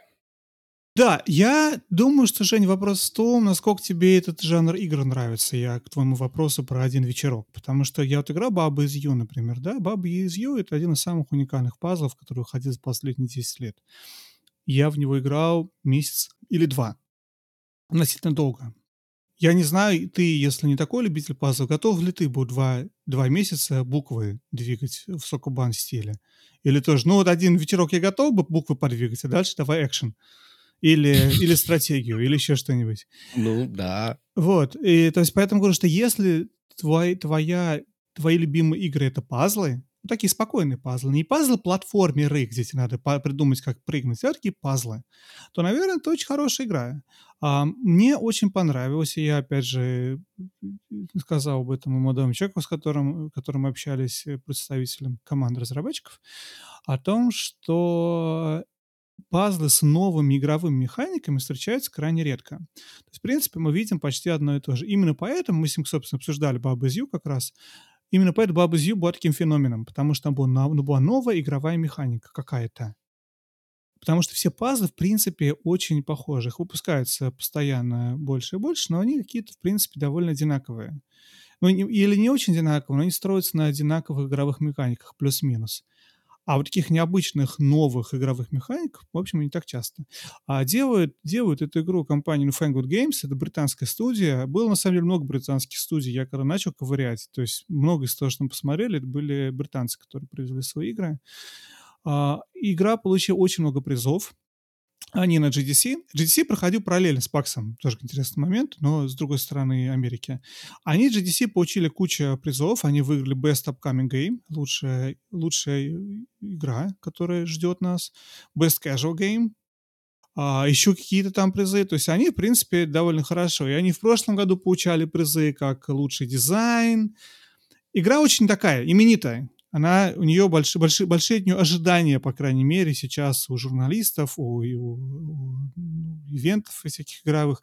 Посмотрим. Выходит она, повторюсь, в этом году, выходит она на, в начале на PC, а потом собираются ее релизить они на Switch, и на Xbox, и на плойку, и даже на Android. Ну, почему-то не на iOS, хотя iOS, конечно, было бы удобно. Женя, тоже спрашивал, да, его про, про iPhone и планшет? Угу. Ну, потому что очень многие пазлы, особенно пазлы, где тебе Да. нужен только один клик, ну, Один только палец. левый клик, палец, да, да. Мне не получилось сделать звук. Хотел звук сделать. Только палец вроде сунул. Прям, по-моему, перед этим. Вот. То есть, когда у тебя, да, вот у тебя не, ну, когда тебе не нужно вот этот вот второй клик, Второй палец мыть. Только один чистый палец. Удобно. Не, ну что, ты совершенно прав. Пазлы во многом, и, и аудитория пазлов, она больше сидит в телефонах, чем на PlayStation 5. Ну и будем откровенны, вот в такое бы как раз очень хорошо играть в телефоне. Да. У тебя есть 5 минут. Вот Абсолютно. ты взял, полишал, Абсолютно. порешал головоломочки. Так что ждите дальше. Paper Trail на своих телефонах в ближайшем будущем. Что у тебя дальше? У меня дальше я хотел по- поговорить про несколько игр, которые, э, ну, в частности, наверное, три игры, э, которые были в... Ну, одну я просто упомяну.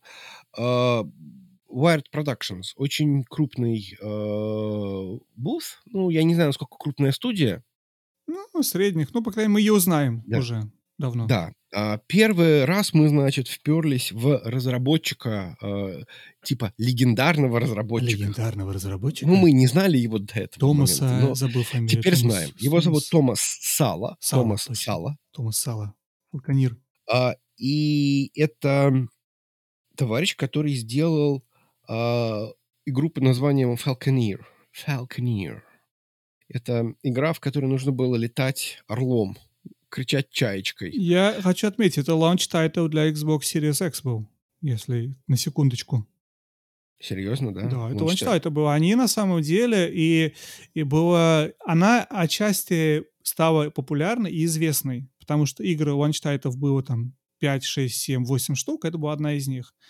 И там был А он, в сюжет... смысле, был только на Xbox, что ли? Слушай, я или- не знаю, был он только на Xbox или нет. Я знаю, что это было launch title для Xbox. Когда ты покупал новый Xbox, ты мог купить себе вот этот вот Falconeer, и это была первая игра, которую можно было сделать 120 FPS или что-то Ага, такое. понятно. То есть они, они поэтому стали как-то более, более-менее известны, и она попала в кучу каких-то всяких разных а, рейтингов. Почему? Потому что эта игра написана одним человеком. Остальные launch title ы на Xbox Series X были написаны более чем одним, сильно более чем одним человеком. А это, видишь, Microsoft выбрал эту игру, как чтобы показать вот это diversity своего портфолио ла- ну, Мгм. на запуске консоли. И это был представитель такого инди одного человека. И она поэтому тоже про- прошлась по всем. Про нее все рассказали, написали. Я помню, был сюжет какой-то новостной про какого-то а, ребенка с каким-то физическим нарушением. К- с- ему подарили Xbox и подарили эту игру. И вот ты, ты эту игру, игру, игра это всплывает, понимаешь, каких-то в разных таких Ну вот да, в да. новостных сюжетах. Вот, ну да, продолжай. И он, значит, соколенышем летал, гадил, ну, как положено. Что там еще соколы делают? Вот. гад- Кстати, интересно, почему еще до сих пор никто не сделал симулятор голубя? О, боже мой. было- Наверняка есть. На памятники Steam обна- найди, ну, ты найдешь наверняка 10 таких.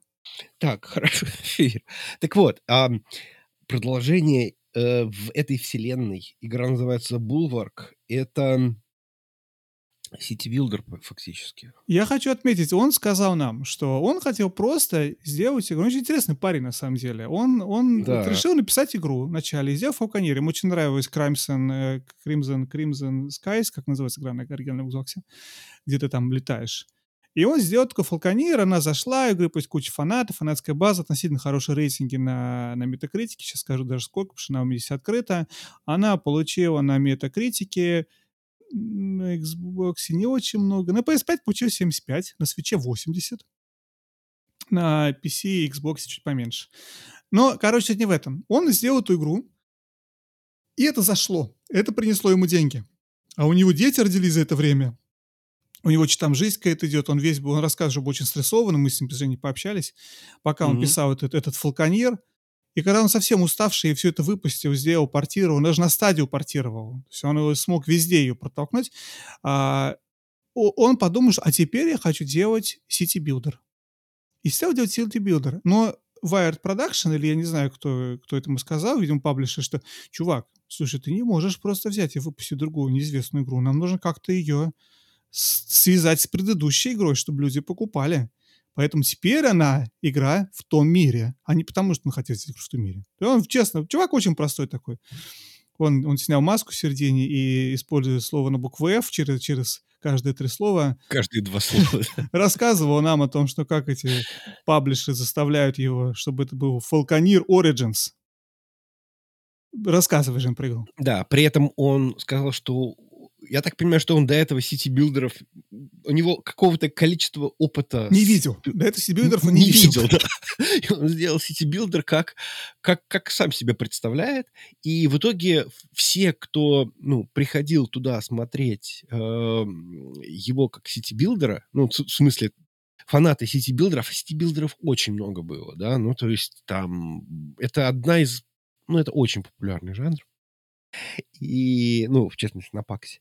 И они все приходили, говорят, а почему такое странное управление? То есть а, он... Э, там особенность такая, что ты летаешь на таком дирижабле, и этим дирижаблем можно строить. Но ты не можешь строить, если ты не прилетел. То есть тебе нужно перемещаться по миру на этом дирижабле и строить только там, где ты находишься. А все потому, что он сказал, что он играет, он делает все с геймпада. Он геймпад-плеер. По- А Мгм. ге- с геймпада, э, понимаешь, если он был бы обычный PC, PC, PC боярин, он бы клавы, мышка, мышкой тыкнул, там построил. А из-за того, что он геймпад, у него mentality, он придумал дирижабль, который он управляет при помощи геймпада, который летает и которым ты можешь что-то строить. Все логично. Ну, в общем, да, но не всем это зашло. Ну, в любом случае, интересная игра, интересно, как она р- разовьет. И это не совсем мой жанр. Я не думаю, что я вот готов в это играть. Я небольшой фанат сити-билдеров, и те сити-билдеры, которые я смотрел на PAX е, они были очень странные. Единственное, что у них было крутое, я могу тебе потом рассказать, могу рассказать про два сити-билдера, про сувенирку, которую они давали. Они, абсолютно одинаковая э, сувенирка, но в разном исполнении. Ам, я не думаю, что я буду в это играть, но было интересно посмотреть. Действительно красиво, так атмосферненько. А, у них была еще одна игра, которую я зазывал Вадима. Я говорю, пойдем поиграем в Team Hearts. Пойдем поиграешь в Team Hearts. Это игра про оловянных солдатиков, но, по сути, это лемминги в 3D. А, в таком а, миниатюрном... Знаете, вот если вам нравится вот этот вот стиль, когда а, в стиле, не знаю, как это, истории игрушек, когда у тебя живые игрушки, и ты путешествуешь там по столу, по комнате, там гигантский какой-нибудь мячик лежит, э, часы какие-нибудь настольные стоят, и ты их не... это препятствие. А, вот оно вот сделано именно так, то есть ты управляешь этими маленькими оловянными солдатиками, но, по-моему, я так понял, судя по управлению, там еще есть что-то типа боевки. Ну, такой, э, опять же, в стиле, наверное, какого-нибудь щелкунчика, ты с какими-нибудь там, я не знаю, мышами, не мышами, нужно как-то тебе там как-то сформировать э, позицию, и с этой позиции они начнут стрелять в этих, и автоматически тоже их убьют, но в целом очень интересная игра, причем самое интересное, что она еще будет VR. Это отдельная тема. Я хочу рассказать. Я на самом деле, Жень, за это время не только прочитал очень много про эту игру, я посмотрел э, Wired Production начал делать документальный фильм про историю ее создания. Вышло две серии, сегодня вышла вторая. Я их обе посмотрел. Короче, история такая, что студия, которая делает эту игру, тоже лондонская студия, которая называется э, Roxanne, она образовалась на осколках Lionhead Studios. Lionhead — это студия, которая делала Fable и еще ряд каких-то игр вот, вот старых xboxовских. Мгм. И в, в, этой, в, в, э, в, в этих эпизодах Lionhead и Fable упоминаются чаще, чем э, Teen Hearts. И на их сайте тоже написано все про Lionhead. В Lionhead у нас была такая культура, я так рад, что нам удалось сохранить ее и перенести в Roxanne. То есть там это все это пронизано вот этим, и они очень много из Фейбла, из в стилистики Fable перенесли вот это вот какого-то волшебства такого, да, перенесли в, в эту игру. Это Лемминги 3D. Самое интересное у нее не это, не то, что кто ее делает. Эта игра, начали делать ее в 2016 году, она вышла примерно вот где-то в то же время на. Oculus Rift. Она просуществовала до 2018 года. В 2018 году ее делиснули, потому что студия познакомилась с Wired, ну, с Wired, э, Wired Production. Мгм. И они познакомились, и им дали деньги, чтобы то, что они тогда делали только для Oculus Rift, сделать полноценной игрой. И если ты загуг... ну, в интернете наб- набьешь название Teen Hearts, ты увидишь огромное количество ревью четырехлетней давности или пятилетней давности, которые вот тогда были, вот на, на то, что тогда вышло на Oculus. Ты найдешь страничку на сайте Oculus с объяснением разработчиков, простите, нам пришлось игру удалить со стора, потому что сейчас нам Wired помогут, и мы тут все сделаем по-настоящему. И вот сейчас они ее наконец-то релизят, но в этот раз не только на VR. То есть VR у нее, понимаешь, это была ее база. Она с VR началась, оказывается. А, а теперь это игра, которая еще и под PC, и под все консоли. Когда выходит, знаешь? Я тебе расскажу. Расскажи. А, 4-20. Удобно. Совпадение? Не думаю. Не думаю. 23 года. 20 апреля этого года она выходит. Я не знаю, почему эта британская студия выбрала такую совершенно рандомную дату. И как, как они думают, надо в эту игру играть. И мне игра очень понравилась. Это действительно Лемминги 3D. Я люблю Леммингов. Но при в отличие от Леммингов, в Леммингах у тебя был а, вот этот набор каких-то вещей, которые ты с Леммингами мог делать. Типа ты стой, ты падай, ты строй лестницу. А здесь ты должен э, пользоваться вещами, которые в комнате. Поставив здесь кубик, здесь еще что-то. То есть ты их направляешь немножечко, вот этих вот солдатиков. Они отстукиваются от кубика, поворачиваются и там идут дальше и куда-то заходят. То есть как бы концепция-то та же, но тип управления немножечко другой. То есть ты объектами манипулируешь. Именно поэтому это выходит игра на квесте, она выходит на PSVR 2. Вот как-то так. И последняя игра, которая тоже, как ни странно, будет в VR. После... У тебя последняя, у меня еще парочка. Ну, Ну, давай. я... Про, свои. э, Про свой конвертик. Нет, ты. я про Wired... А, Wired э, Production. Wired Production. Давай, давай. Потому что у них было еще две игры, которые очень странные. Ну, одну я в них даже поиграл, мне совершенно не понравилось. И, то есть даже не буду упоминать про нее. Так вот, Last Worker э, это что-то типа то ли пазл, то ли типа шутер. В общем, смысл в том, что ты работник на гигантском складе компании, которая называется Jungle. Которая... эм, по всей видимости, случился какой-то апокалипсис, но ты последний работник, и поэтому игра называется The Last Worker. А, И ты, в общем, продолжаешь заниматься тем, что делать какие-то доставки, лазить по этому складу. И в какой-то момент времени что-то происходит, и, видимо, там что-то будет дальше. Но, в общем, смысл в том, что ты ездишь на каком-то э, на какой-то тележке и забираешь вот эти вот, б- э, сортируешь, там какой-то был бракованный пакет, какой-то был, ну, не пакет, а какая-то посылка, э, какая-то посылка была, там, ее надо было доставить, в общем. И, ну, там есть такой вот вот именно юмор, с тобой разговаривает робот, который говорит, мы делаем людей счастливыми, явно, э, ну, поскольку эта компания называется Jungle, это явный намек на ам, ам, другую э, компанию, у которых тоже может ассоциироваться название с э, джунглями э, в Южной Америке.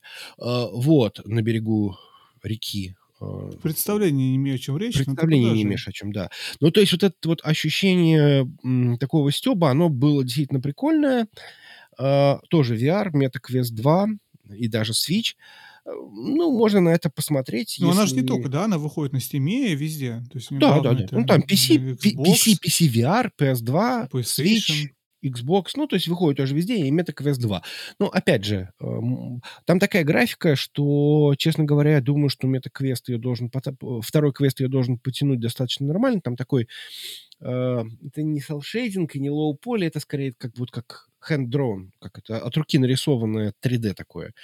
А, ну, это, наверное, фо- фо- формальный шейдер такой. Но а, в целом оно должно выглядеть хорошо, и, э, возможно, как раз под VR оно будет прекрасно. Я, кстати, не играл ни в одну VR-игру на, на Паксе, просто потому что, если честно, я выяснил, что я немножечко брезгую надевать шлем. То есть, если еще, ладно, брать чужой какой-то геймпад, я понимаю, но на лицо надевать... Мгм. Который ты человек надел, понимаю тебя. Женя молодец. Он там, кстати, про большие имена VR, там была представлена игра Peaky Blinders, который, как называется по-русски, я не помню, сериал. Острые козырьки. Острые козырьки, совершенно верно. Вот. И там были очень классные э, британские юноши и девушка, которые разговаривали. Женя им рассказывает все, что, как он любит этот сериал, и как он готов поиграть. Набрал кучу сувенирки, играть отказался. Ну, вот как раз потому, что мне не захотелось надевать этот шлем. Но у меня теперь на столе лежит костер э, от э, Shelby's. Dry Gin. У меня такой тоже есть. А, Вот, а, да, и VR-игры были. Ну, кстати, для меня это вообще была тема такая. Я всем говорю, а вот в вашу игру еще и VR.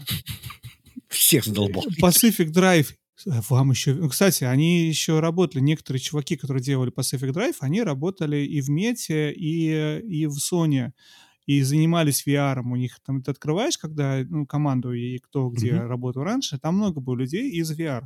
Я почти уверен, что они потом ее... И из-за того, что там графика такая более-менее простецкая, они могут ее портировать на Quest. Pacific Drive. Она очень похожа на тоже игру с э, VR, которая называется Into the Radius. Там тоже аномалии, но Into the Radius это прям сталкер-сталкер. То есть там прям вот э, постсоветская, чернобыльская, что-то такое вот. И ты ходишь там. Ну, кра- тему, которую уже паразитировал, кто только хотел.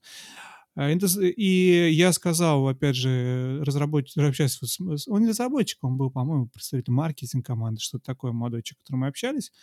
Блин, у вас, говорю, игра похожа на Into the Radius. Я говорю, да, да, да, да, да, да. Да, нам, мы, нам тоже многие говорят, VR, нам нужен VR, да, мы хотим VR. Ну, В общем, короче, VR была тема, которую я всем советовал. И Томасу, этому нашему Салу, я сказал, VR тебе нужен, потому что было бы интересно. Ну, было бы интересно. Я Смотри. вижу в этом очень большую логику, потому что потеряться в, э, в, Стиме? в тоннах выживачей э, на стиме, потому что скажешь, ну, я вот survival, кто там, survival, whatever.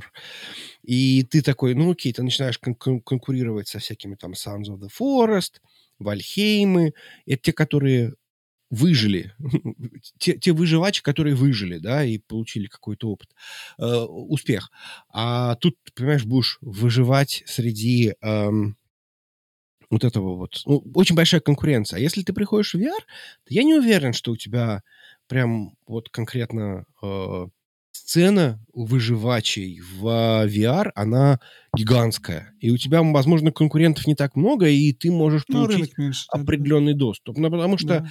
например, какие-нибудь шутеры, типа как он, Павлов и так далее, ну, я так понимаю, что это не, это, это, это не, не какой-то там household name, это не какой-то вот именно, это, это не, не Counter-Strike, это не Valorant, который ты бы, может быть, э, не знаю, вот, если бы они выпустили на какой-нибудь квест, да, то есть все бы такие, вау, это, это, это, это большое дело. А тут получается, что поскольку у тебя э, особо, ну, соперничать не с кем, то ты, соответственно, появляются новые ниши, и эта новая ниша, она Это рынок, да. всегда очень пониже. интересна. Да. Совершенно верно. Так, дальше. Что у тебя? Да, еще несколько игр. На самом деле, давай мы обсудим игры, которые... Я, я хотел сказать про... Мы с тобой общались про э, городские симуляторы. В трех словах мы играли в игру. Я даже забыл записать. Только сейчас вспомню. Называлась она. Terra New, совершенно верно. Катак ее ревьюли не так давно. А, кстати, Last Worker, я забыл тебе сказать, выходит сегодня, Жень. Сегодня, Сегодня, выходит Last Worker. Да. Кстати, или завтра. Очень хорошо. Написано, что завтра, но их сайт говорит, что через 11 часов. Видимо, сегодня ночью он релизится. Когда будете слушать, значит, Worker уже вышел. А Terra New — это City Builder от Devolver. Но Devolver он не очень пах. Там не было... э, мало очень было крови. Ноль. Да. Но мне что понравилось в нем, мне понравилось то, что он очень, называется английским словом, streamlined. Ты куда-то поставил, что-то кликнул, все само там тебе красиво что-то построилось, нарисовалось, какое-то ощущение, что вот оно вот одну кнопку нажал, сделал красиво, и тебя сделал красиво. Ты все еще оперируешь блоками, ты ставишь что-то там, ты терраформируешь, а, у тебя какие-то там земля начинает э, пл- плодотворить, а, опять же, те, кто смотрит, увидев трейлеры ну, или в геймплее, который будет показывать. Г- Красиво. Готов ли я играть в это 20 часов, 30 часов? Спорно. Многие игры на Паксе, Ну, кажется, если фоном включишь, то, может быть, действительно поиграешь. несколько, многие игры на Паксе, Несколько. на самом деле, по-честному Спорно. говоря, да, то есть их очень много, кажутся такими прототипами. Просто некоторые прототипы очень хорошо уже доделаны, а некоторые еще не доделаны. И вот те, кто хорошо доделаны, то есть как вот это, вот ты смотришь, на, блин, вот это, это очень хороший прототип. Но опять же, что они собираются там сделать, чтобы я мог играть в это более одного часа? Я что-то не знаю. Не знаю. Вот я потыкал, пошло развиваться. Нету там глубины, как в каком City Skylines, когда у тебя там ты должен расти Опять же, как игрок. понимаю, что заезженный, видимо, штамп, вот это вот как бы терраформирование Марса или новой, эм, новой какой-то планеты, эм, был еще один очень похожий, но, правда, немножко э, графически другой, такой более реалистичный, тоже сити-билдер под названием Homesick, где тоже нужно было э, безжизненное пространство превращать в живое, и, видимо, мысли у них у всех сошлись, и поэтому и те, и другие давали в качестве сувенирку вот этот Homesick дали карандашик, на конце которого если ты его воткнешь, это такая капсула зелененькая, и если ты его воткнешь э, в землю Стой, и не... будешь а, в поливать... В землю хорошо, я боялся, что придется выпуск потом мне. Да, править. 18 Нет, воткнешь в землю и будешь поливать, то эти семечки разрастутся, и в итоге вырастет, не знаю, что вырастет. Честно говоря, что-то что вырастет. Надеюсь, э, Ты воткнул уже свой карандаш? А, ну я вижу, ты не воткнул карандаш. Может, тебе два я не воткну. может, Я планирую кому-нибудь подарить его. Кому Вот. а, И самое интересное, что визитки Тиранил тоже такие же. То есть э, это, ну, как, как, как визиточка, но тут, оказывается, я прочитал на ней, что Семена. можно, с- да, можно Это закопать тренд землю, это тоже семя. Все дарят, все везде одни семена. Я был, короче, по работе, был в прошлом году на какой-то выставке, где было много всяких таких промоушенов штук. И вот эти вот штуки с семенами были каждая, блин, вторая. Реально, это прям тренд-тренд был. Засунуть семена в... Потому что, ну, мода, экология, зеленые, засадить землю. Вот это все. Причем самое даже непонятное, что же должно вырасти. Ну ладно. Э, Да это вообще-то и не важно. Тут главное, что ты почувствуешь, что что-то полезное делаешь для Земли, закапывая визитку Таранила. Ну да. Еще пару игр, которые уже вышли, но которые мы с Женей тоже поиграли, и какие-то, может быть, которые не вышли. Женя, вот, например, встретился со своими друзьями. Женя подружился с каким-то, короче, с каким-то семейным подрядом. Пара муж и жена, которые живут в, в штате Теннесси. Теннесси, черти где, в, на краю земли, можно сказать. Ну, не совсем. В центре. В центре И у ничего. них студия называется Inkscape. Inkscape. Помнишь, был такой Coral Draw open source? Да, Я знаю, я в нем рисовал Марок, Нет, я ошибся, не Inkscape, Inktail Studios. Inktale. То Муж есть, и жена. э, да. Хорошие ребята. Они, короче, она, она сидит с двумя детьми и рисует, а он работает три дня на настоящей работе, а все остальные дни он делает игру. И они делают игру уже несколько лет. А, ты можешь описать жанр игры, или ты хочешь рассказать про своих друзей? Ну, а что, я не то, чтобы они, ну, как бы... Мне тяжело их назвать, ну, как бы совсем друзьями. Ну, в смысле, я на каждый пакс подхожу, разговариваю. Напоминаю, что я ваш друг. Вы помните, меня Женя Напоминаю, что я их друг, да. Пишу им в Дискорд, спасибо большое. В этом году дали поиграть, э, наконец-то, в игру. Они делают игру, которая называется Aaron's Gift. А, Она такая нарисована в стиле, как вы, поскольку называется Inktail Studios, она нарисована такой тушью. То есть такие очень э, тяжелые э, мазки тушью. Не знаю, с чем еще можно сравнить. Подумай, может быть. Но они пытаются может сделать немножко- иллюстра- иллюстрации книги. Она же говорила, что как бы ее задача это чтобы выглядело как иллюстрации книги. Такой, так- Ну, в такой общем, да. А сказочный. по жанру это, по сути, Зельда. То есть это такая э, топ-даун Зельда в стиле, не знаю, какого-нибудь э, Link to the Past, Link to the... Ну, в плане геймплея, да. Визуально совершенно другая, конечно. Визуально это вот, э, даже не знаю, на что больше похоже. Ну, немножко не голодайку напоминает. Да, я тоже, скорее, до Star похоже, нежели на визуально. Да, но- Зельда. Это я как раз, когда первый раз их увидел в прошлом году, это же я говорю, ребят, у вас так похоже на Don't Starve. Он говорит, ну это вообще другая игра. Это, э, это, Зельда. это скорее Зельда, да. То Они это- ее, кстати, они рассказывают, когда всем игрокам, потому что я сколько стоял, общался с ними, там подходили люди, а они всем говорят, у нас типа Zelda like game, то есть они ее позиционируют как Зельду, сейчас, по крайней мере. Вот. А одна из интересных вещей про Aaron's Gift и про неск- несколько других игр, я вот играл в игру называется Primal Omen, это такая игра, которая должна Dino Crisis заменить в будущем. Там, там всего один разработчик, один разработчик и один маркетолог, где девочка. А, еще какие-то игры. Это прям какие-то, они очень сырые. То есть масштаб сырости, что в Aaron's Gift, что в этом Primal Omen, он невероятный. То есть там все, и текстуры залипают, и ты не можешь пройти, диалоги не прорисовываются. Это прям вот работа... 20 фреймов в секунду. Все понятно, не, но это... На счастье. Да, у меня была проблема с Aaron's Gift. потому что у меня не рисовались диалоги. У меня самое главное, перепутали все слои. У меня все, что должно быть на столе, он был под столом, все вещи, я проходил мимо разных вещей, я проходил сквозь все объекты. Вот, и, ну, понятно, что это work in progress, но э, и понятно, что э, одна из причин, мы, собственно, общались тоже вот с этими ребятами, и я общался вот с этими ребятами, где Prime и даже денег, денег им зада, задонировал просто так, задонатил, сказал, ребят, возьмите, хочу вас поддержать. Они привозят игры для того, чтобы сделать э, э. Через эти вузы проходят тысячи людей. И эти тысячи людей эту демку маленькую играют по-разному и находят разные баги. И э, разработчики видят, где игроки застревают. Застревают не обязательно в текстурах, а застревают, по они понимают, что делать дальше. Какие моменты хорошо работают хорошо, какие плохо. Вот про тот же мы рассказывали, э, Paper Trail, да? Угу. Я говорю, мальчик, слушай, а вот было бы здорово сделать лучше так, было бы понять. Он говорит, да, да, хорошая идея, там что-то записал себе. Не знаю, как это будет запись использована или нет, может, просто записал это для для галочки, что вот мы слышим игроков. Но и Шрайер об этом тоже рассказывал. Помнишь, в книге во второй угу. а, он рассказывал про, как раз, по-моему, про вот эту вот э, студию, которая, которую купил CDPR. Забыл, Malthus Flood, да. По-моему, про них рассказывал, я могу путать. Про то, что они отвезли эту игру на E3 или куда-то, и их там чувак, который руководит разработкой, звонил им каждый день и давал кучу фидбэка, как все на переделать, а все на него злились, потому что мы эту игру пилили через сколько, а он тут игроков послушал, я говорю, все переделываем. Игроки не понимают, как это работает, они хотят так, и...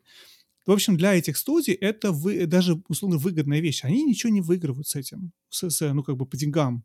Вот они привезли игру. Она, игра у них, Aaron's Gift, не будет готова еще несколько лет. Они очень надеются, что за полтора-два года они ее допилят. Но сама эта девочка, Кристен, да, по-моему, зовут, сказала, что типа, что она сомневается, что у них получится за пару лет еще и дописать. То есть от того, что они сейчас ее показали, как бы, ну, толку мало в плане маркетинга, промоушена. Они это делают для плейтеста. Они ее привезли, чтобы мы с тобой ее ломали бесплатно, говоря. Вот как-то так. Ну, у меня хорошо получалось ее ломать. Не, не трудно было. Да, мы со мной сидел разработчик. Слушай, ну у тебя жоп-то он... больше. Ну да, наверное. Игру а мы как измеряли? Ну ладно. Так, эм, что у нас еще? Я просто смотрю уже по своим записям, и, наверное, у меня практически заканчиваются игры, которые м, я хотел сказать. А, в этом году я очень было много э, уни- университетов, ну, может быть, это просто связано с тем, что у меня тинейджер, который скоро собирается в колледж, и поэтому я на них обращал внимание. Может быть, их всегда было много, но в этом году я их обращал, обращал на них внимание и удивился. Я играл, например, в какую-то игру, называлась, называется она Scheduling in Egypt. Какая-то... Ну, просто надо бегать по... Фактически раннер. Фактически раннер по Египту, но в 3D какая-то, ну, типа э, пирамида, и ты внутри этой пирамиды бежишь как можно быстрее. Очень простая игра, но я удивился, что это фактически три студента, и я понимаю, что сейчас три студента в состоянии сделать крутую 3D-игру на коленке и даже показать ее на паксе. Но это так, просто мысли вслух.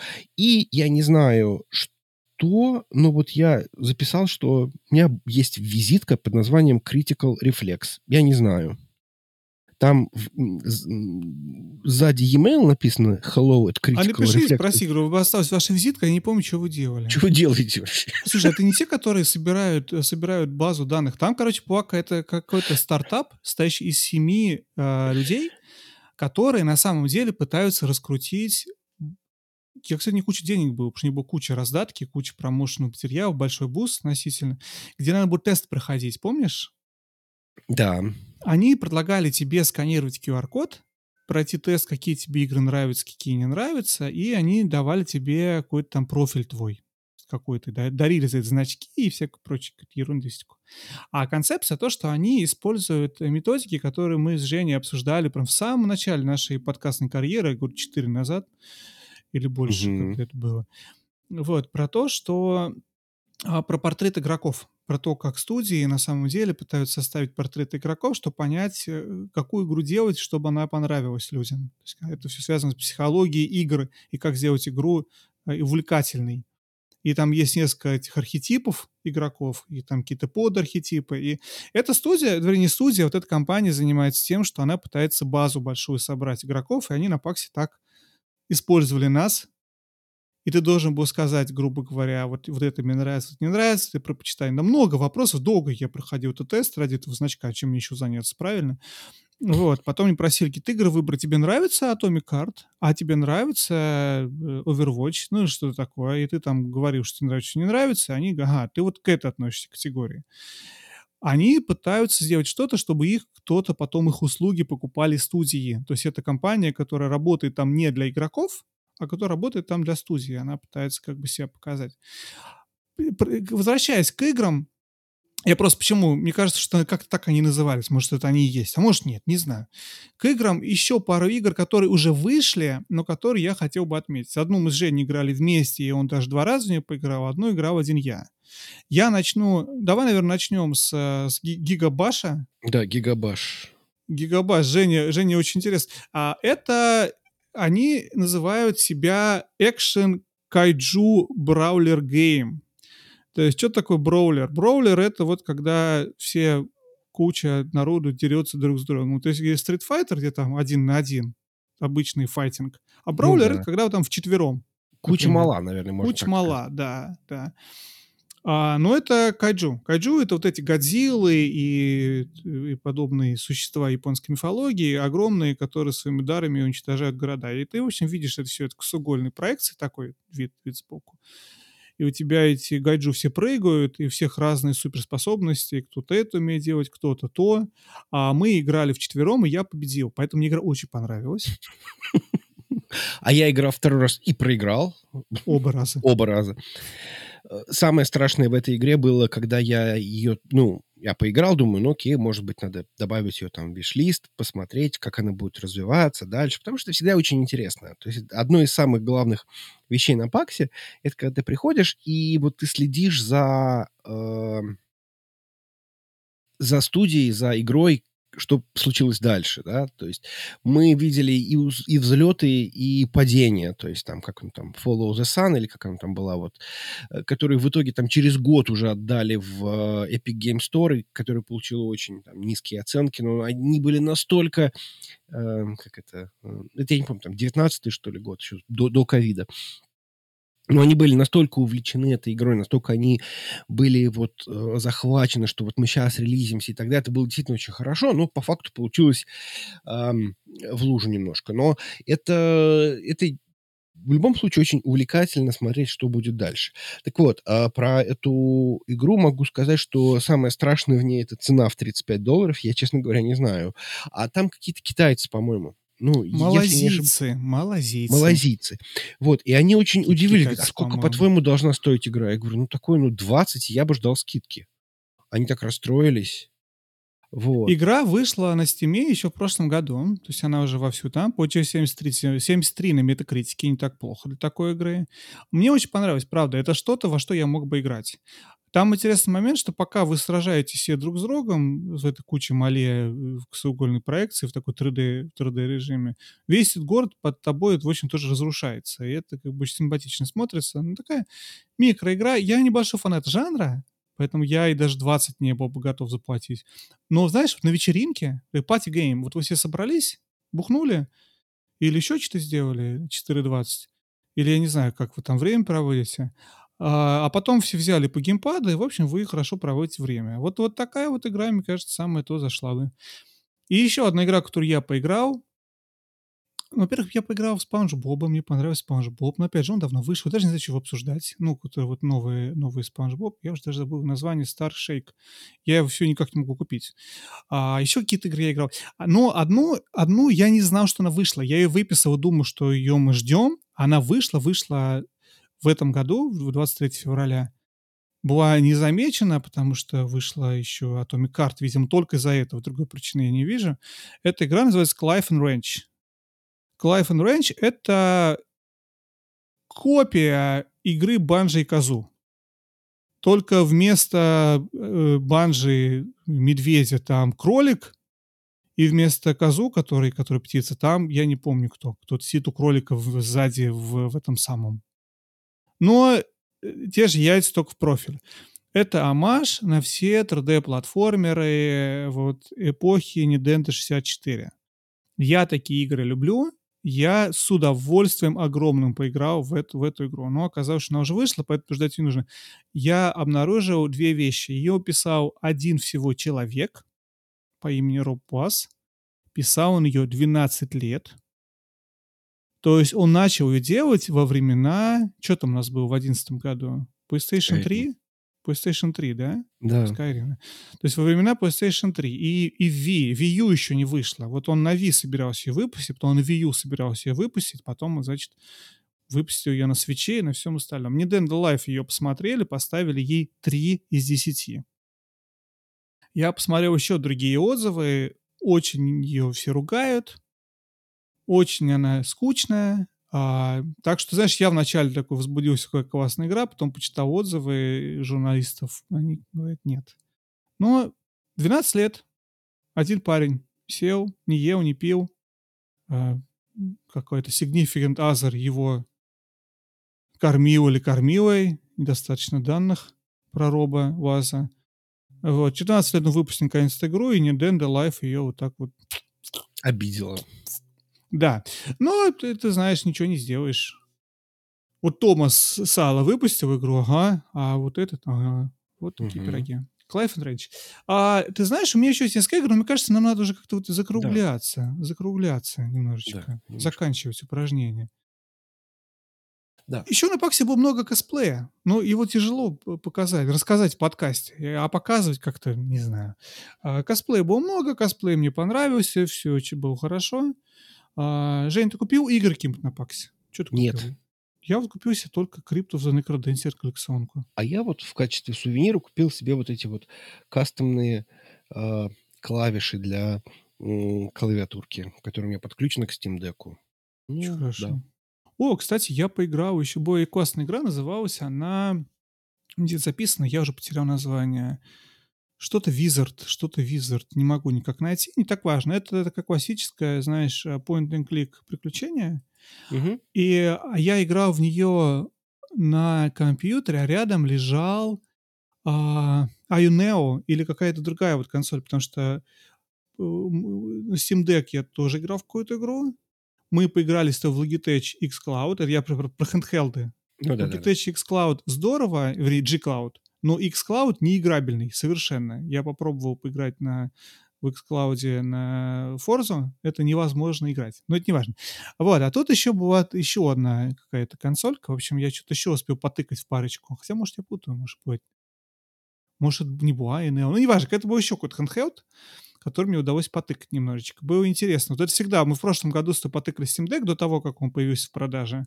Угу. И разработчики привозят приманивают таким образом людей, потому что про игру твою, может, никто не знает, но ты ее показываешь на Steam Deck, и все хотят Steam Deck посмотреть. И очередь желаешь по Steam Deck с твоей игрой. Интересно, кстати, что вот рядом с какой-то там была игра, она называлась Innotrial. Ну, в общем, какая-то совершенно... Я в нее не играл, какая-то пошаговая стратегия, похожая на э, Fire Emblem или что-то такое. И у них было три машинки. То есть у них была клавиатура, компьютер с клавиатурой и мышкой, был компьютер с, э, с геймпадом и был Steam Deck. И можно было играть, ну, то есть как бы что достанется, да, то есть и, но это очень прикольно, потому что они, видимо, игру оптимизируют под все три experience а. И это на, на самом деле может быть даже действительно очень хорошо. Э, и вроде как это PC, то есть они вроде не пытаются еще рассказать, что вот, а мы еще там у нас сейчас что-то там Switch будет или что-то еще. Нет. То есть они делают так, чтобы игру можно было играть как, на, как в handheld режиме, так и вот Особенно для этих вот поход, походовых тактических игр, где ты там пошел, сделал несколько ходов, пошел дальше, это может быть даже и вполне, вполне хорошо. Так что вот как-то вот так вот. Ну, это вот мы уже сейчас собираем по крупицам впечатления. Вообще, на самом деле, впечатлений было гораздо больше. И я в кучу игр играл, которые я даже просто и не поминаю сейчас. Там был какой-то там Medieval Escape from Tarkov ну, только в medieval сеттинге. Какие-то там еще, э, который год, с 19 года приезжает и делает все крупнее и крупнее стенд, э, игра под названием World of Horror. Вторую часть Кофе Толка. Ну, в общем, то есть, в my, принципе... My Time at Sandrock. Вначале My мы смотрели да, My Time и Porsche, мог... когда она была Team 17. Теперь не помню, кто ее релизит, что А, как раз Фокус. Как раз Фокус, да. Как раз Фокус релизит, да, теперь. Ну, не, Ушли. игр много. Track Village, то есть игр было много, все не вспомнишь. Впечатление классное. Town, помнишь, приятно. мы с тобой играли, да, да, надо Town. было... Э, Похоже тоже... на Майтам от Porsche, кстати. Ну, это, ну, это немножко сити-билдер еще. Это просто Смешали Builder и Animal Crossing. Ну, в Нет, принципе... это скорее, знаешь что, это вот этот вот... Эм я забыл игра про ферму, которую тоже чувак писал 10 лет. Слушай, я... Stardew Valley, да. Stardew Valley, просто другой график. Более классичный 3D. Да. Будем вот. закругляться? Да, будем закругляться. Мы будем говорить про то, что мы, во что мы играли. Я думаю, что можно не говорить, потому что мы играли очень много игр. И... На Паксе. На Паксе, да. да. Большое спасибо, что слушали нас эти два часа. А если я еще не, и смотрели... Я не вообще... представляю, кто мог, может два часа просто это смотреть.